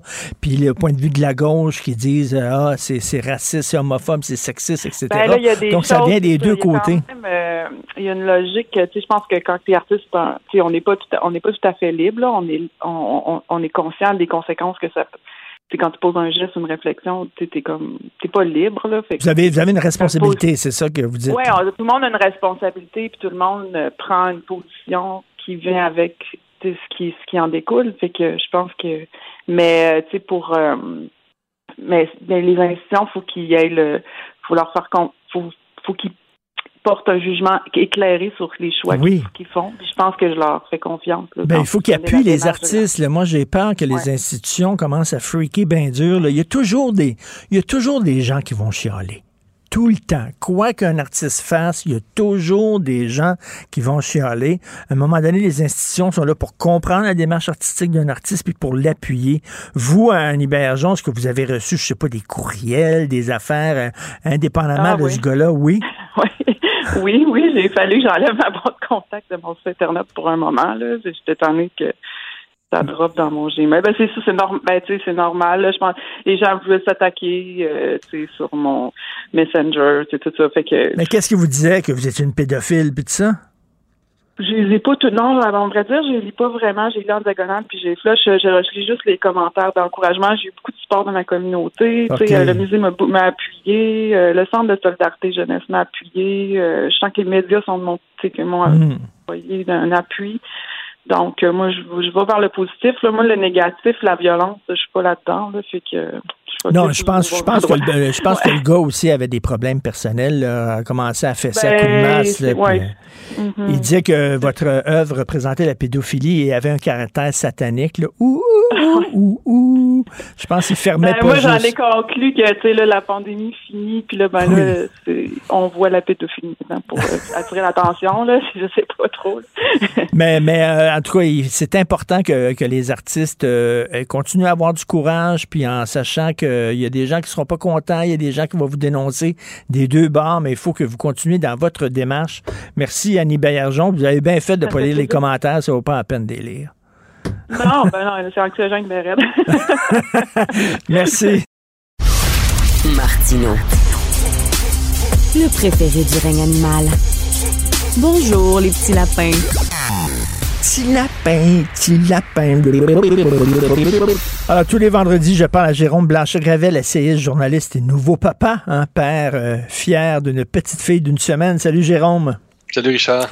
Écoute, euh, de tout, de tout ce qui a été écrit sur le, le- le fameux territoire Mohawk non cédé, moi, euh, le plus savoureux, c'est Dominique Anglade, chef du Parti libéral du Québec, qui a dit c'est peut-être pas la vérité historique, mais on s'en fout. L'important, c'est le message. Donc, on se le dise, la science, c'est pas important parce que l'histoire, Ben c'est une science. Donc, on s'en fout de la science. Que ce soit vrai ou pas, on s'en fout. L'important, c'est c'est le message, Jérôme. Une déclaration très, très maladroite, mais qui quand même euh, traduit la pensée euh, profonde du mouvement woke, qui part de l'idée que, de toute façon, toutes les Amériques, hein, toutes, euh, tous les pays euh, de l'Amérique, du Canada à l'Argentine, ont été volés tout simplement. Donc, il- à part- si tu pars de cette idée-là, que c'est un vol, que c'est un viol, eh bien, euh, finalement, ben, tu t'en fâches pas dans les détails, tu t'en fâches pas dans la réalité historique. Et, euh, eh bien, c'est un constat qui est grave parce que je ne sais pas quel genre de valeur elle veut transmettre, Madame Anglade, par exemple, aux jeunes, mais leur dire que les faits importent pas, c'est quand même, euh, c'est plus que maladroit, c'est irresponsable euh, comme déclaration. Mais moi, j'en reviens pas, j'en reviens pas de euh, cette décision-là du Canadien, compte tenu de ce que le Canadien a, incarné dans l'histoire pour le peuple québécois. Est-ce qu'il continue d'incarner aujourd'hui? C'est proprement, c'est scandaleux. Écoute, euh, quand on pense à Maurice Richard, euh, qui, a incarné l'émancipation du peuple canadien-français à travers ses exploits, euh, et là, on peut dire que oui, le sport, c'est pas important. le, hockey, c'est juste une gang de, de gens qui se disputent un bout de caoutchouc.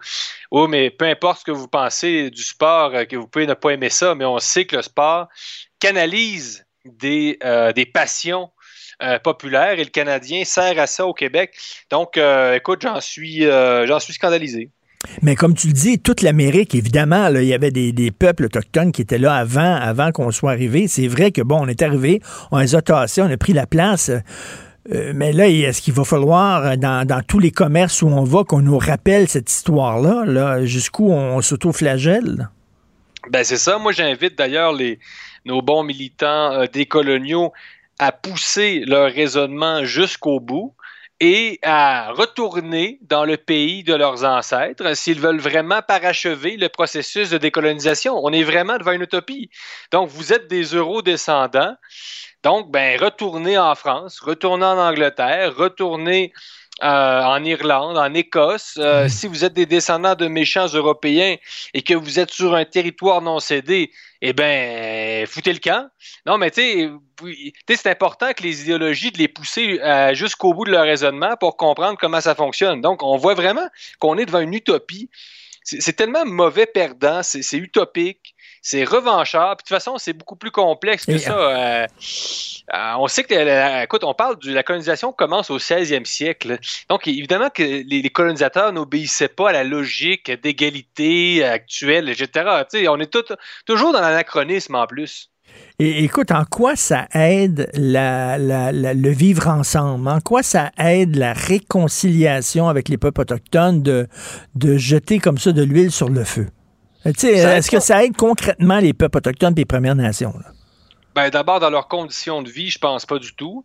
Parce que je pense pas qu'en fait que des millions de personnes euh, vont retourner en Europe et qu'elles vont euh, euh, laisser recéder le territoire aux populations autochtones. Concrètement, en fait, on est quand même dans l'ordre de la symbolique. Mais c'est un conflit, euh, c'est un conflit racial en gestation. Je trouve ça très dangereux. Au Canada, c'est pas si pire. Le ton est pas si pas si euh, mauvais que ça, mais euh, le mouvement de décolonisation, il existe euh, partout dans, tous les pays des Amériques. hein. Donc, il existe au Mexique, en Argentine, au Brésil, au Panama, aux États-Unis. Donc, il faut comprendre que c'est vraiment américain au sens large. Et dans des pays comme le Mexique, je trouve que c'est un, peu dangereux parce que ça, ça devient une sorte de, combat contre l'élite. Et l'élite qui est représentée par, par les Blancs, c'est vrai qu'il y a des inégalités raciales, etc. Mais ça prend la forme d'un conflit euh, de nature raciale. Euh, et c'est extrêmement dangereux. C'est plein de ressentiments, c'est plein euh, d'une forme de jalousie en fait pour euh, les conquérants, si je peux dire. Et euh, c'est très malsain, c'est très malsain quand un, un, bassin de population se met à détester finalement euh, les puissants, les riches. On sait ce que ça peut donner dans l'histoire, c'est très dangereux.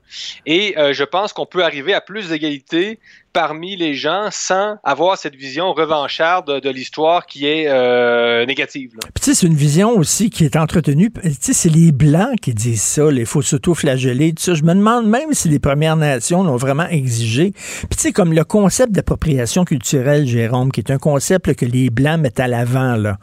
Mais va, va dans n'importe quelle réserve amérindienne au Québec, dans les boutiques, ils vont te vendre quoi? Des, attrapeurs de rêves, des dreamcatchers, puis des, puis des sculptures autochtones, puis des trucs. Ils s'en foutent, eux autres, de l'appropriation culturelle. Ce qu'ils veulent, c'est que leur culture soit disséminée puis partagée. Voyons.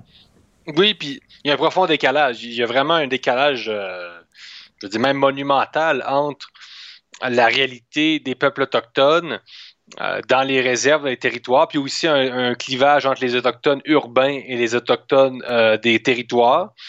Euh, donc, quand des élites blanches ou euh, métissées, en tout cas, qui s'emparent de ce thème-là pour en, se faire en plus du capital politique, souvent pour elles-mêmes. Donc, on, des fois, euh, on a l'impression que euh, certains de, de, nos bien-pensants, ça les sert davantage, eux, de, de, de faire ces incantations-là. On, écoute, le, l'incantation sur le territoire non cédé, ça a vraiment remplacé la, la prière au conseil de ville. Oui. On est vraiment devant. oui. C'est vraiment, euh, ben, c'est une prière là, euh, le, le, salut euh, Marie là. On est devant ça, c'est ostentatoire, puis bon, ils vont peut-être, ce sera pas un signe de croix, mais est-ce qu'ils vont faire un geste avec les mains, on ne sait pas trop là. Mm. Il y a quelque chose de superficiel, mais euh, il ne faudrait pas que ça aille plus loin que ça, vraiment. Comme je te dis, moi, je suis pas du tout contre les, une plus grande égalité, euh, etc., entre euh, tout le monde. Non, mais qu'on le fasse concrètement, pas par des gestes symboliques comme ça. Qui... Et écoute, en, en terminant rapidement, est-ce que tu as pleuré lorsque tu as appris la mort du cours d'éthique culture religieuse?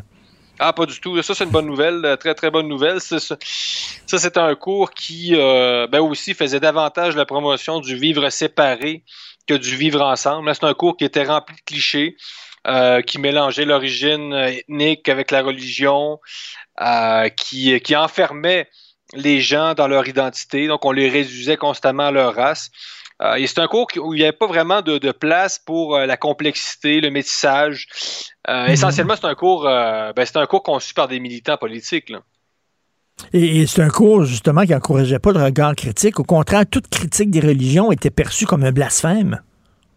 C'est ça, une, une, vision très, très, très positive de la religion. Euh, trop positive. Moi, je suis pas contre le, le, le, fait de parler des religions. Je pense que c'est un phénomène humain qui est très important. D'ailleurs, moi, j'ai fait une maîtrise en sciences des religions, puis ça fait ah pas oui? de moi un, un fanatique religieux. Euh, pas du tout. C'est une science, en fait, les, les, sciences des religions. Les gens, des fois, trouvent que c'est comme une contradiction, là, mais euh, on peut analyser le phénomène religieux avec un regard critique, justement.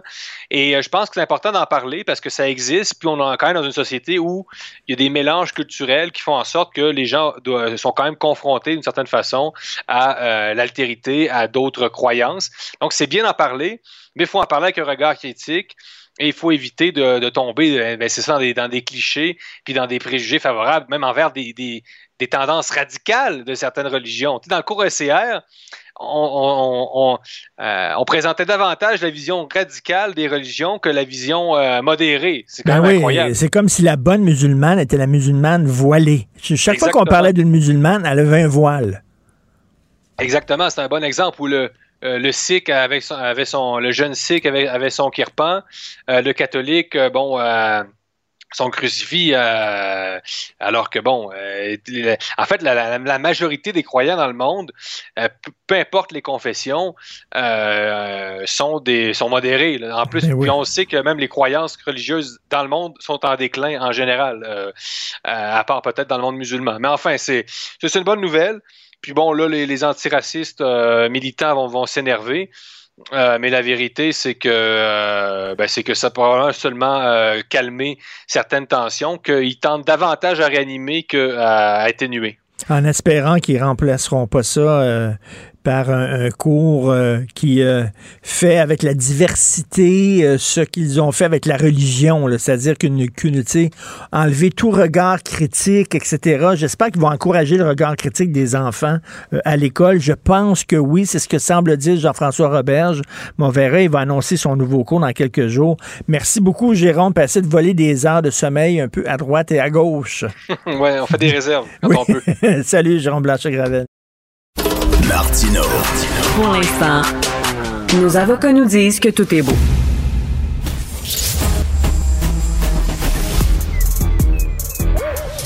Mathieu Bocoté. Il représente un segment très important de l'opinion publique. Richard Martineau. Tu vis sur quelle planète? La rencontre. Je regarde ça et là, je me dis, mais c'est de la comédie. C'est hallucinant. La rencontre. Bocoté. Martineau. Alors, on peut lire aujourd'hui dans le Journal de Montréal, Journal de Québec, une lettre ouverte co-signée par Jean-François Roberge, notre ministre de l'Éducation, et M.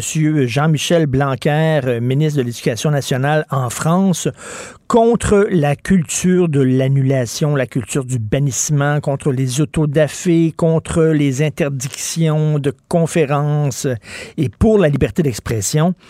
Et euh, Mathieu, euh, je, je l'avoue, dans notre journal où on écrit, il y a un, a un titre qui me fait un, petit peu tiquer. Euh, J'aimerais t'entendre là-dessus. Le titre du texte présentant cette lettre-là, Roberge s'allie à un anti-woke notoire. Est-ce que tu dirais que Jean-Michel Blanquer est un anti-woke notoire? Ou tu trouves ça trop radical, peut-être, comme euh, appellation? J'utiliserai pas cette formule-là, mais la question euh, ne, ne me semble pas ici formulée. C'est-à-dire, Jean-Michel Blanquer a clairement marqué euh, le fait que l'idéologie woke, le wokisme est un danger euh, à la fois pour euh, les valeurs dont se réclame la France, pour l'identité française, pour l'école. Et il y a, ce- il y a d'ailleurs lancé il y a quelques semaines un think tank pour, qui a pour vocation justement de proposer à la jeunesse autre chose que le discours woke qui nous vient des États-Unis puis qui est relayé de partout aujourd'hui. Donc, dans les faits, moi, c'est pas une alliance entre euh, woke notoire, anti-woke notoire ou pas notoire. C'est une alliance de fond entre la France et le Québec sur euh, devant une tendance qui traverse le monde occidental, qui nous vient des États-Unis, qui est institutionnalisée au Canada. Et tout comme la France résiste à la grandeur de l'Occident, cette idéologie-là, hein, à l'idéologie woke, au racialisme, ben, de la même manière, le Québec en Amérique du Nord, c'est le lieu qui résiste à cette idéologie-là. Et on a une situation existentielle semblable. On résiste aujourd'hui à cette espèce d'empire anglo-saxon qui cherche à nous coloniser les esprits. Donc pour moi, c'est une, c'est une alliance France-Québec bien davantage qu'autre chose. C'est assez spécial quand même que euh, la France ait signé ça avec le Québec et non avec le Canada. Ah ben, mais c'est justement, c'est ça qui est intéressant. Hein. C'est-à-dire, nos, nos deux nations sont des nations, on dit quelquefois des cousins, mais moi je pense que c'est surtout de, deux nations sœurs, hein, des peuples frères, selon l'image qu'on veut utiliser. Et on, on a une situation existentielle semblable, disons ça comme ça. Et le Canada, c'est la woke nation par excellence. Hein, c'est la nation woke, c'est la nation qui se caractérise par son wokisme. Alors que le Québec, c'est autre chose. On résiste à ça. Par exemple, on le voit avec la résistance au concept de racisme systémique. On le voit avec notre refus de légitimer la censure dans l'université. On l'a vu, on le voit avec notre résistance spontanée devant tous des machins qui relèvent de la novlangue aujourd'hui. Donc, on a cette espèce de résistance qui est naturelle. Une telle alliance aurait été impossible avec le Canada. Dire, le Canada, c'est la, c'est, le, en fait, je veux dire que le, Canada, c'est, le Canada, c'est le pays qui institutionnalise ce contre quoi le Québec et la France s'allient. Donc, ça nous rappelle qu'il y a une fracture à l'intérieur du monde occidental aujourd'hui, et nous sommes du même côté que la France et le Canada et les États-Unis sur l'autre bord. Je trouve que c'est une lettre quand même assez remarquable. Elle est très claire. C'est certain que ce sont des intentions. On ne nous dit pas comment concrètement on va protéger la liberté d'expression, mais reste que c'est un message fort qui est envoyé. Ah, c'est très, très fort, en fait. C'est très, très fort parce que, en plus, les mots utilisés sont clairs. Euh, d'ailleurs, je, donnais un entretien ce matin à Patrick Masbourian à Radio-Canada sur cette question-là. Et puis, il semblait assez, euh, assez mal à l'aise devant, euh, devant ça. Je dirais que quand il parle des, autrement dit, c'est, les, propos sont clairs. On n'est pas dans un discours mielleux. On n'est pas dans un discours guimauve. On est dans un discours qui pose clairement les choses et là, qui, qui oblige chacun à se, se positionner finalement. Quand on parle des assassins de la mémoire, quand on parle justement de cette logique de fanatisme, d'autodafé. Mais si les mots sont durs, c'est parce que la réalité est dure. C'est parce que fondamentalement, ce qu'on a devant nous, c'est une révolution. C'est des, des statues qui sont déboulonnés, aux livres qui sont brûlés, aux événements, aux, aux conférences qui se tiennent sous protection policière quand elles ne sont pas annulées, à ce climat de délation qui s'est normalisé sur des réseaux sociaux, à cette obsession raciale qui s'installe partout. C'est un vrai conflit idéologique. Eh bien, dans cette bataille-là, il est bien que les choses soient clairement posées. Et c'est la première fois, je dirais, souvent, euh, tu sais, les gens de notre famille d'esprit, on résiste, on mange des claques, on Oui. essaie de résister en évitant Oui. la suivante. Là, c'est une contre-offensive. Là, on contre-attaque. C'est la première fois depuis longtemps que je vois une telle contre-attaque. Ça nous rappelle justement que le politique doit lui aussi porter cette logique de contre-attaque. Mais pourquoi Patrick Masbourian de Radio-Canada était mal à l'aise face à ce texte? Je, je- je- je ne sais pas, je ne sais pas. Faudrait lui demander. J'étais là. il m'a dit par exemple que la culture euh, de l'annulation avait aussi du bien. Euh, qu'elle avait voyons. Bon, voyons. Je, je, lui le critique pas. Il dit ce qu'il veut. Mais j'ai constaté ce matin qu'il y avait un désaccord au moment de faire l'entrevue. J'étais très heureux qu'il me reçoive. C'était très, très aimable de sa part. Mais moi, j'aurais pas le réflexe de dire que la culture woke, par exemple, ou la culture de l'annulation a de bons effets. J'y vois pas l'évolution de la société. Mais comment, comment, comment un communicateur, comment quelqu'un qui parle dans un micro euh, peut dire que annuler la parole de quelqu'un, faire taire quelqu'un pour ses opinions, c'est une bonne chose? Comment il peut dire ça? Alors, je, je, je réponds au-delà de Masbourian, qui est, euh, comme j'ai qui faisait son travail d'animateur, donc il me contredisait. Il n'y a pas de souci. Mais globe, ceux qui sont les partisans de cette logique-là, c'est autre chose. Ceux qui sont partisans de cette logique-là, c'est qu'ils disent votre discours n'est pas un discours, c'est un acte de violence symbolique contre telle ou telle minorité. Et quand vous permettez à ce discours d'être reconduit, vous faites violence à l'identité des uns et des autres. Vous heurtez leur sensibilité. Vous dégradez l'image qu'ils se font d'eux-mêmes. Donc, votre discours est violence. Et cette violence, il faut l'interdire, donc il faut interdire dire. Et là, on a cette logique-là qui se développe, qui se déploie, hum, qui se normalise aussi. Et on oublie cette espèce de mérite, me semble-t-il, de la conversation civique en société libérale. C'est-à-dire, il faut être capable d'accepter des discours qui nous plaisent pas, qui nous déplaisent, qui nous agacent, qui nous caricaturent, qui nous critiquent. Ça nous permet de nous durcir un peu le cuir civique. Puis, en dernière instance, ça permet aussi d'apprendre à vivre dans une société qui fait l'expérience du désaccord civilisé. Mais le propre de la culture woke aujourd'hui, c'est justement de nous dire que certains discours sont à ce point inacceptables qu'il est légitime de les censurer. Ça peut être des œuvres, ça peut être des statuts, ça peut être des chansons, ça peut être des choses comme ça. Alors, euh, non, je pense que là, au moins, il y a une vertu de clarifier les enjeux. On clarifie clairement les enjeux avec cette lettre-là. Et puis la question, c'est de savoir quelle sera la suite. Mais moi, franchement, j'y vois une très bonne nouvelle. Euh, le gouvernement du Québec là-dessus est exemplaire et le gouvernement et- il est heureux, disons-le, de voir le- les Québécois et les Français s'allier sur cette question-là. Il y a de vieilles alliances ancrées dans l'histoire qui se réactivent.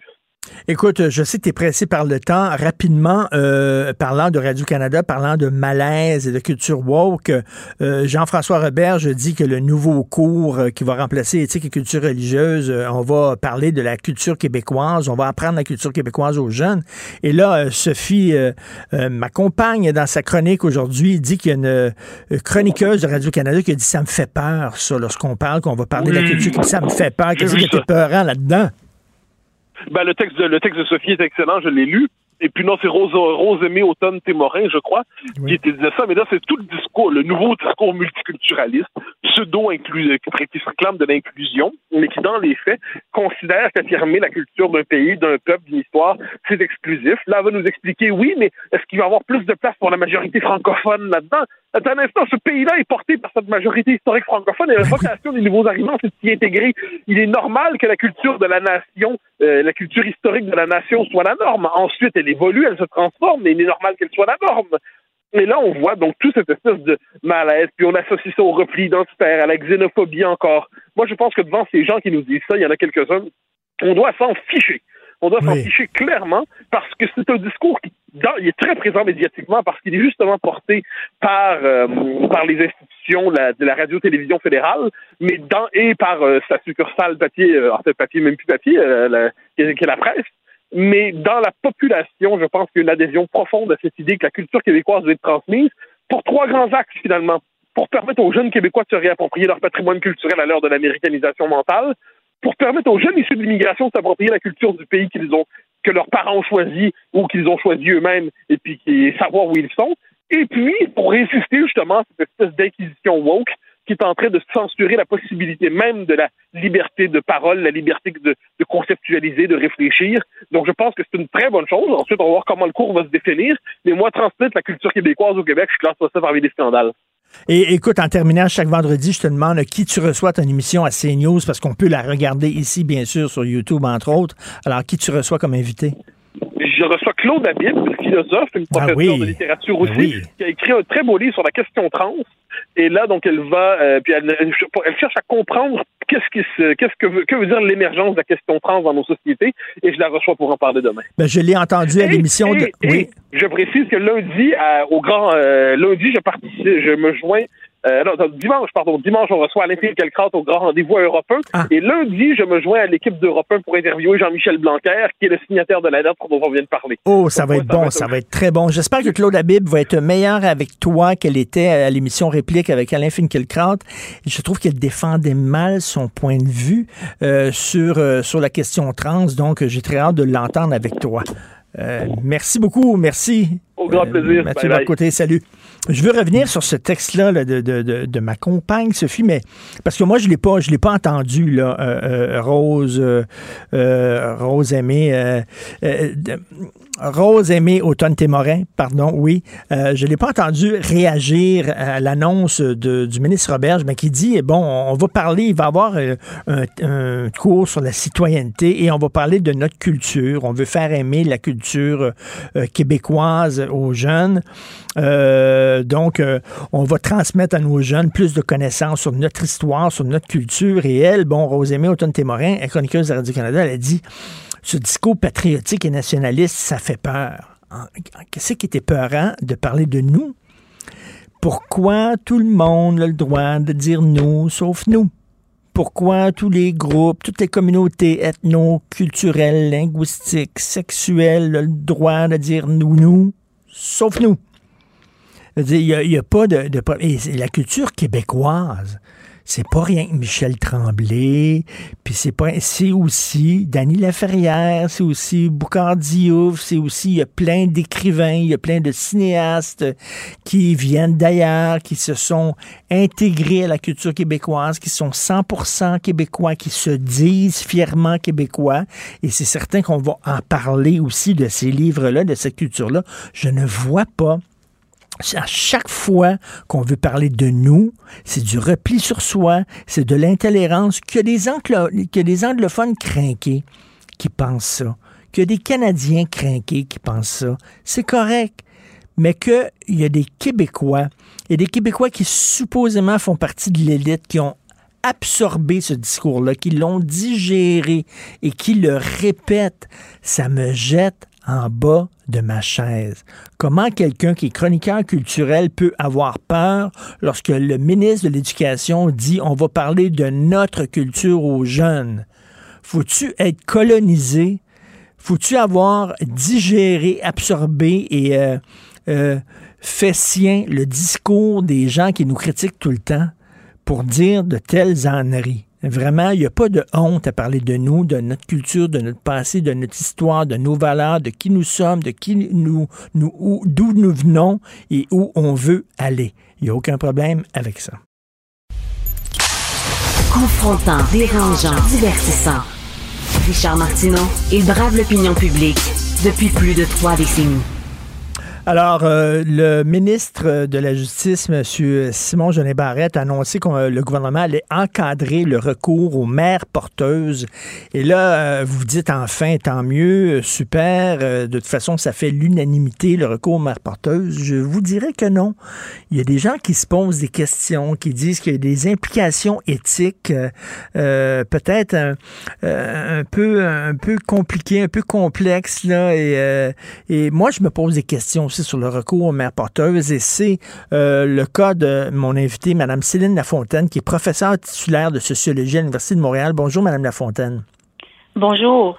Vous savez, il y a des gens qui font comme une comparaison entre la prostitution et les mères porteuses. C'est-à-dire, la prostitution, c'est souvent des femmes euh, pauvres qui louent leur corps à, à des hommes riches euh, pour euh, gagner leur vie. Et il y a des gens qui disent, ben, les mères porteuses, c'est un peu la même chose. Ce sont des femmes pauvres qui louent leur ventre, en fait, à des couples riches qui veulent avoir des enfants. Est-ce que, comment vous réagissez à cette, à cette à cette, euh, ce parallèle-là, ce- cette comparaison-là? C'est-à-dire qu'au niveau du marché international, ben, c'est comme ça que ça fonctionne. Évidemment, l'analogie, elle tient Mais il faut savoir qu'il y a une grande différence parce que le produit euh, de la prostitution, euh, c'est-à-dire euh, un acte sexuel, est complètement différent Oui. d'un enfant. Et donc, les, les, les, les enjeux éthiques sont beaucoup plus grands. Mais il s'agit effectivement, dans un contexte libéral là, de commercialisation internationale, ce que le Québec semble ignorer dans son projet de loi, c'est-à-dire qu'effectivement, il s'agit euh, des femmes euh, très généralement de, de milieux extrêmement défavorisés. Puis il y a toute une géopolitique internationale, c'est-à-dire il y a des pays où les femmes sont plus enclines à, aller vers ces pratiques-là du fait de leurs conditions sociales. Parce que le tourisme sexuel, ça, ça choque tout le monde. Le fait que des hommes euh, euh, riches euh, profitent de la misère de certains pays pour assouvir leurs instincts, mais on pourrait dire aussi, vous savez qu'il y a des villages, c'est connu, c'est documenté, il y a eu des reportages là-dessus, entre autres en Europe de l'Est, il y a des villages complets où presque toutes les femmes accouchent à, à répétition et donnent leur bébé justement à, à des gens riches qui profitent finalement de leur pauvreté, leur précarité euh, pour avoir un enfant. Ça, ça pose des questions éthiques importantes quand même.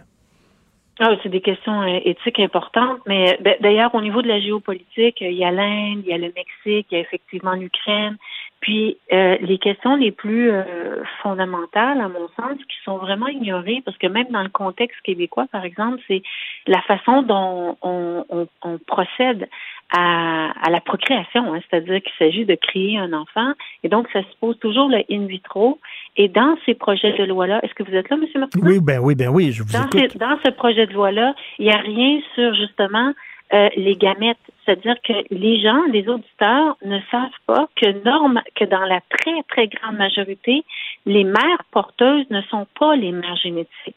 On a recours à des ovocytes, à des ovules qui viennent soit des parents d'intention, soit des banques internationales. Et donc, la mère qui donne ces ovocytes, la femme qui produit, qui, qui est génétiquement, elle est toujours invisibilisée dans ces projets de loi-là. Et il y a des enjeux pour la santé, des enjeux génétiques, des enjeux de discrimination extrêmement importants qui sont toujours invisibilisés dans, dans les discours et qui complexifient aussi la problématique qu'on semble présenter comme euh, complètement normalisée. Et là, on veut l'encadrer. Euh, un des encadrements qu'on pourrait adopter, c'est que vous pouvez être mère porteuse seulement qu'une fois. Vous n'avez pas le droit de le faire deux ou trois fois. Qu'est-ce que vous penseriez de ça? Mais ça, de toute façon, ben, c'est une, c'est une fausse question, à mon sens. Puis encore là, le Québec ouvre lentement la porte euh, à l'international. Donc, il n'y a aucun contrôle sur ce qui se passe à l'international, sur le fait de de- d'un- d'une mère porteuse. Je vois pas la différence. Je vois pas en quoi euh, c'est c'est l'idée de, de ne pas exploiter le corps de façon euh, indue, mais ce que ce que fait ce projet de loi-là, il vient entériner un mouvement de fond depuis euh, les 30, 40 dernières années, c'est l'idée du droit à l'enfant. Et je veux faire remarquer, euh, M. Martineau, que c'est dans le même contexte qu'on est en train de, de on montre, par exemple, qu'à la DPG, il y a une pénurie de familles d'accueil. Donc, il y a un rapport à l'enfant qui va de plus en plus vers des enjeux identitaires, des enjeux qui sont liés à, à, à la commercialisation, au droit. Le rapport à l'enfant euh, ici euh, clairement de, du- de- dans une logique de, de ben, pas seulement de commercialisation, mais vraiment une logique de, de droit personnel. Et quand vous dites enjeu identitaire, ça serait que, par exemple, comme un couple euh, infertile blanc euh, qui euh, font appel à une mère porteuse, mettons, d'Europe de l'Est, parce qu'ils vont être vont être sûrs que leur enfant va être blanc comme eux, mettons.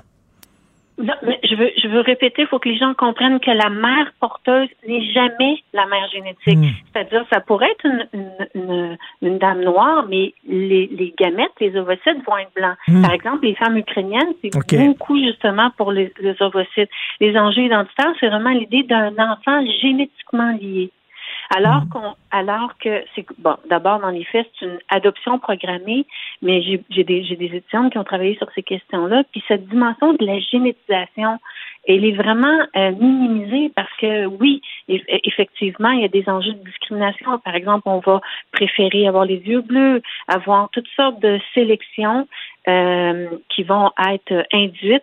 Donc, on reproduit des stéréotypes sociaux à travers euh, c'est, c'est cette création euh, programmée, parce qu'il s'agit de programmer une adoption, mais pas seulement une adoption, il s'agit de programmer euh, la venue au monde d'un enfant. Et est-ce que les premières victimes de ça, ce ne sont pas les enfants qui existent déjà, qui sont en adoption? Et euh, ben, les gens vont dire, au lieu d'adopter un enfant qui est rendu à un an, deux ans, trois ans, j'aime mieux en faire faire un, un nouvel enfant quelque part. Est-ce que vous trouvez que ce serait les premières victimes, c'est les enfants qui attendent justement d'être adoptés?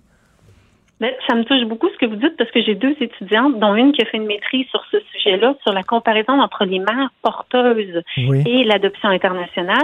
Et elle, elle vient de l'adoption internationale puisque c'est une chinoise qui a été adoptée au Québec, donc c'est une québécoise.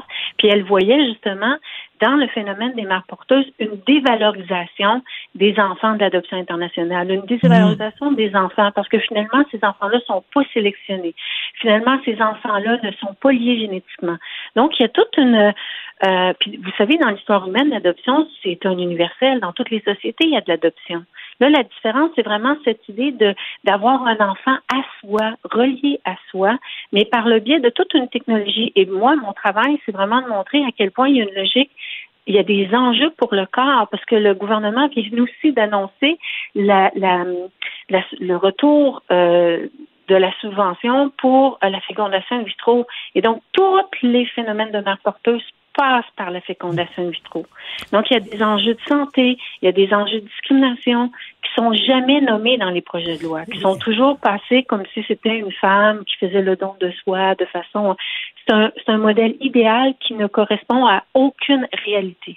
Et il n'y a pas aussi... une dans la- réalité très, très, très minoritaire. Et dans la, Oui. so- dans la société libérale, on a tendance à tout transformer en objet de consommation. Hein, Tout devient un objet de consommation, euh, même un enfant.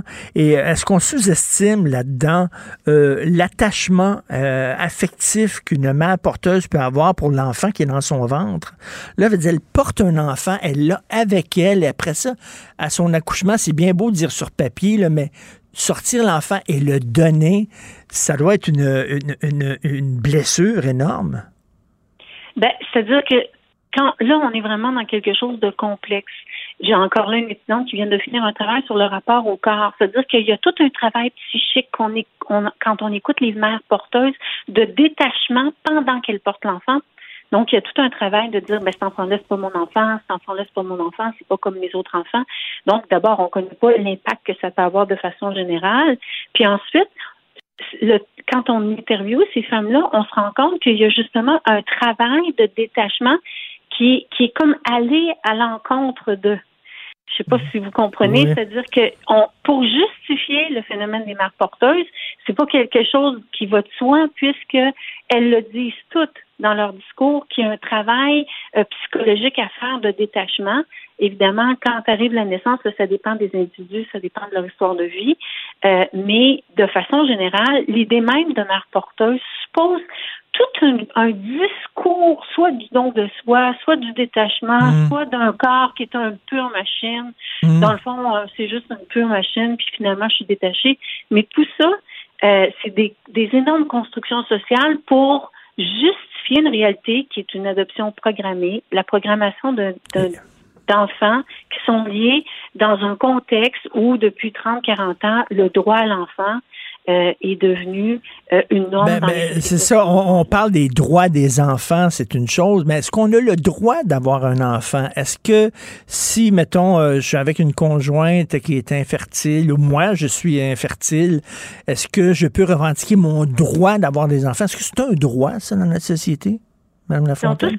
Ben, c'est- ça le problème, c'est que dans tout ce qui touche la, la reproduction humaine, euh, depuis 30-40 ans, depuis le développement de la fécondation in vitro, quand on suit l'histoire de la fécondation in vitro, euh, on a cette idée que ces, ces valeurs du désir d'enfant, d'abord le désir d'enfant, c'est lié justement euh, aux possibilités technologiques et euh, ça devient de plus en plus un droit, un droit qui, oui, a des dimensions consuméristes, c'est clair qu'on est dans une logique consumériste, ce qui ne veut pas dire que ces enfants-là sont pas bien élevés, à de- euh, aimés et qu'on en prend soin, mais c'est la logique derrière, c'est que les gens ne voient même plus cette logique consumériste qui est au cœur même de toutes nos identités. C'est comme l'extrême de notre société. Ben, On tout à fait. considère qu'avoir un enfant, c'est un droit. Puis maintenant, le gouvernement va entériner ce droit-là en l'encadrant. Mais, mais encadrer quoi? encadrer le fait qu'on considère que d'avoir des enfants, c'est un droit avec tout ce que ça implique dans notre rapport au vivant, dans notre rapport au corps. Et en terminant, j'aimerais, Madame Lafontaine, dire aux gens qui nous écoutent, là, je vous, je vous connais pas, là, mais on n'est pas des, des ultra-religieux. Je comprends que on n'est pas des, des crinqués catholiques, là, qu'on est contre les mères porteuses parce que ça va contre le, le, le, le les principes religieux de Dieu. C'est pas ça du tout. C'est pas ça du tout. Ce sont des questions d'éthique, je trouve, complexes et importantes. Et est-ce que les gens qui pensent comme vous, Madame Lafontaine, est-ce que vous avez été euh, consultés par le gouvernement parce qu'on dit on va encadrer cette pratique-là. J'imagine qu'ils ont, consulté des gens avant d'arriver avec une politique. Est-ce qu'ils ont consulté seulement des gens qui pensent comme eux, qui, trouvent que c'est fantastique les mains porteuses, ou ils ont consulté aussi des gens qui ont un, point de vue critique sur la chose, sur cette pratique? Euh, je dois vous avouer que je ne sais pas exactement qui été consulté, mais je sais que ben, à mon sens, dans, au sein du mouvement féministe, il y a beaucoup plus de, de femmes qui se posent des questions. Ils n'ont pas nécessairement été consultés, les spécialistes qui mmh. travaillent, puis ni tout ce qui touche le droit international, les enjeux de génétisation. Euh, et ça, je, je sais qui ils ont été consultés. Et euh, oui, effectivement, d'après moi, il y a eu quelque chose de biaisé dans les experts qui ont été euh, sélectionnés. Oui, c'est ça. On est très hâte de voir euh, ce qu'ils vont annoncer, mais, mais il y a des questions d'éthique euh, que je partage aussi. Là. On parle de femmes faux rapins. J'aime pas beaucoup l'appellation. Je trouve ça un peu dérogatoire et euh, méprisant. Mais des femmes, justement, qui louent leur vente à répétition dans certains pays du tiers-monde, des pays, il y, a quelque chose là-dedans qui, qui, est de l'exploitation, de la pauvreté des gens, et de dire qu'un enfant est un produit de consommation qu'on peut créer comme ça, comme par, par un corps machine comme vous dites. Là. Donc, euh, merci beaucoup, Mme Céline Lafontaine, euh, d'avoir pris le temps de nous en parler. Professeur titulaire de sociologie à l'Université de Montréal. Merci, bon week-end. Merci, au revoir. Merci beaucoup, au revoir. Alors, ben, c'est tout. Je salue l'équipe formidable qui travaille avec moi à la recherche. Maude Boutet, notre couteau suisse. Euh, qui peut nous dépanner pour toutes sortes d'affaires. C'est euh, vraiment incroyable. Euh, Florence Lamoureux, merci à la recherche, à la réalisation, à la régie. Jean-François Roy, merci Jean-François. C'est Benoît qui prend la relève. On se parle à midi. On se reparle, nous, lundi 8 h. Passez un excellent week-end. Cube Radio.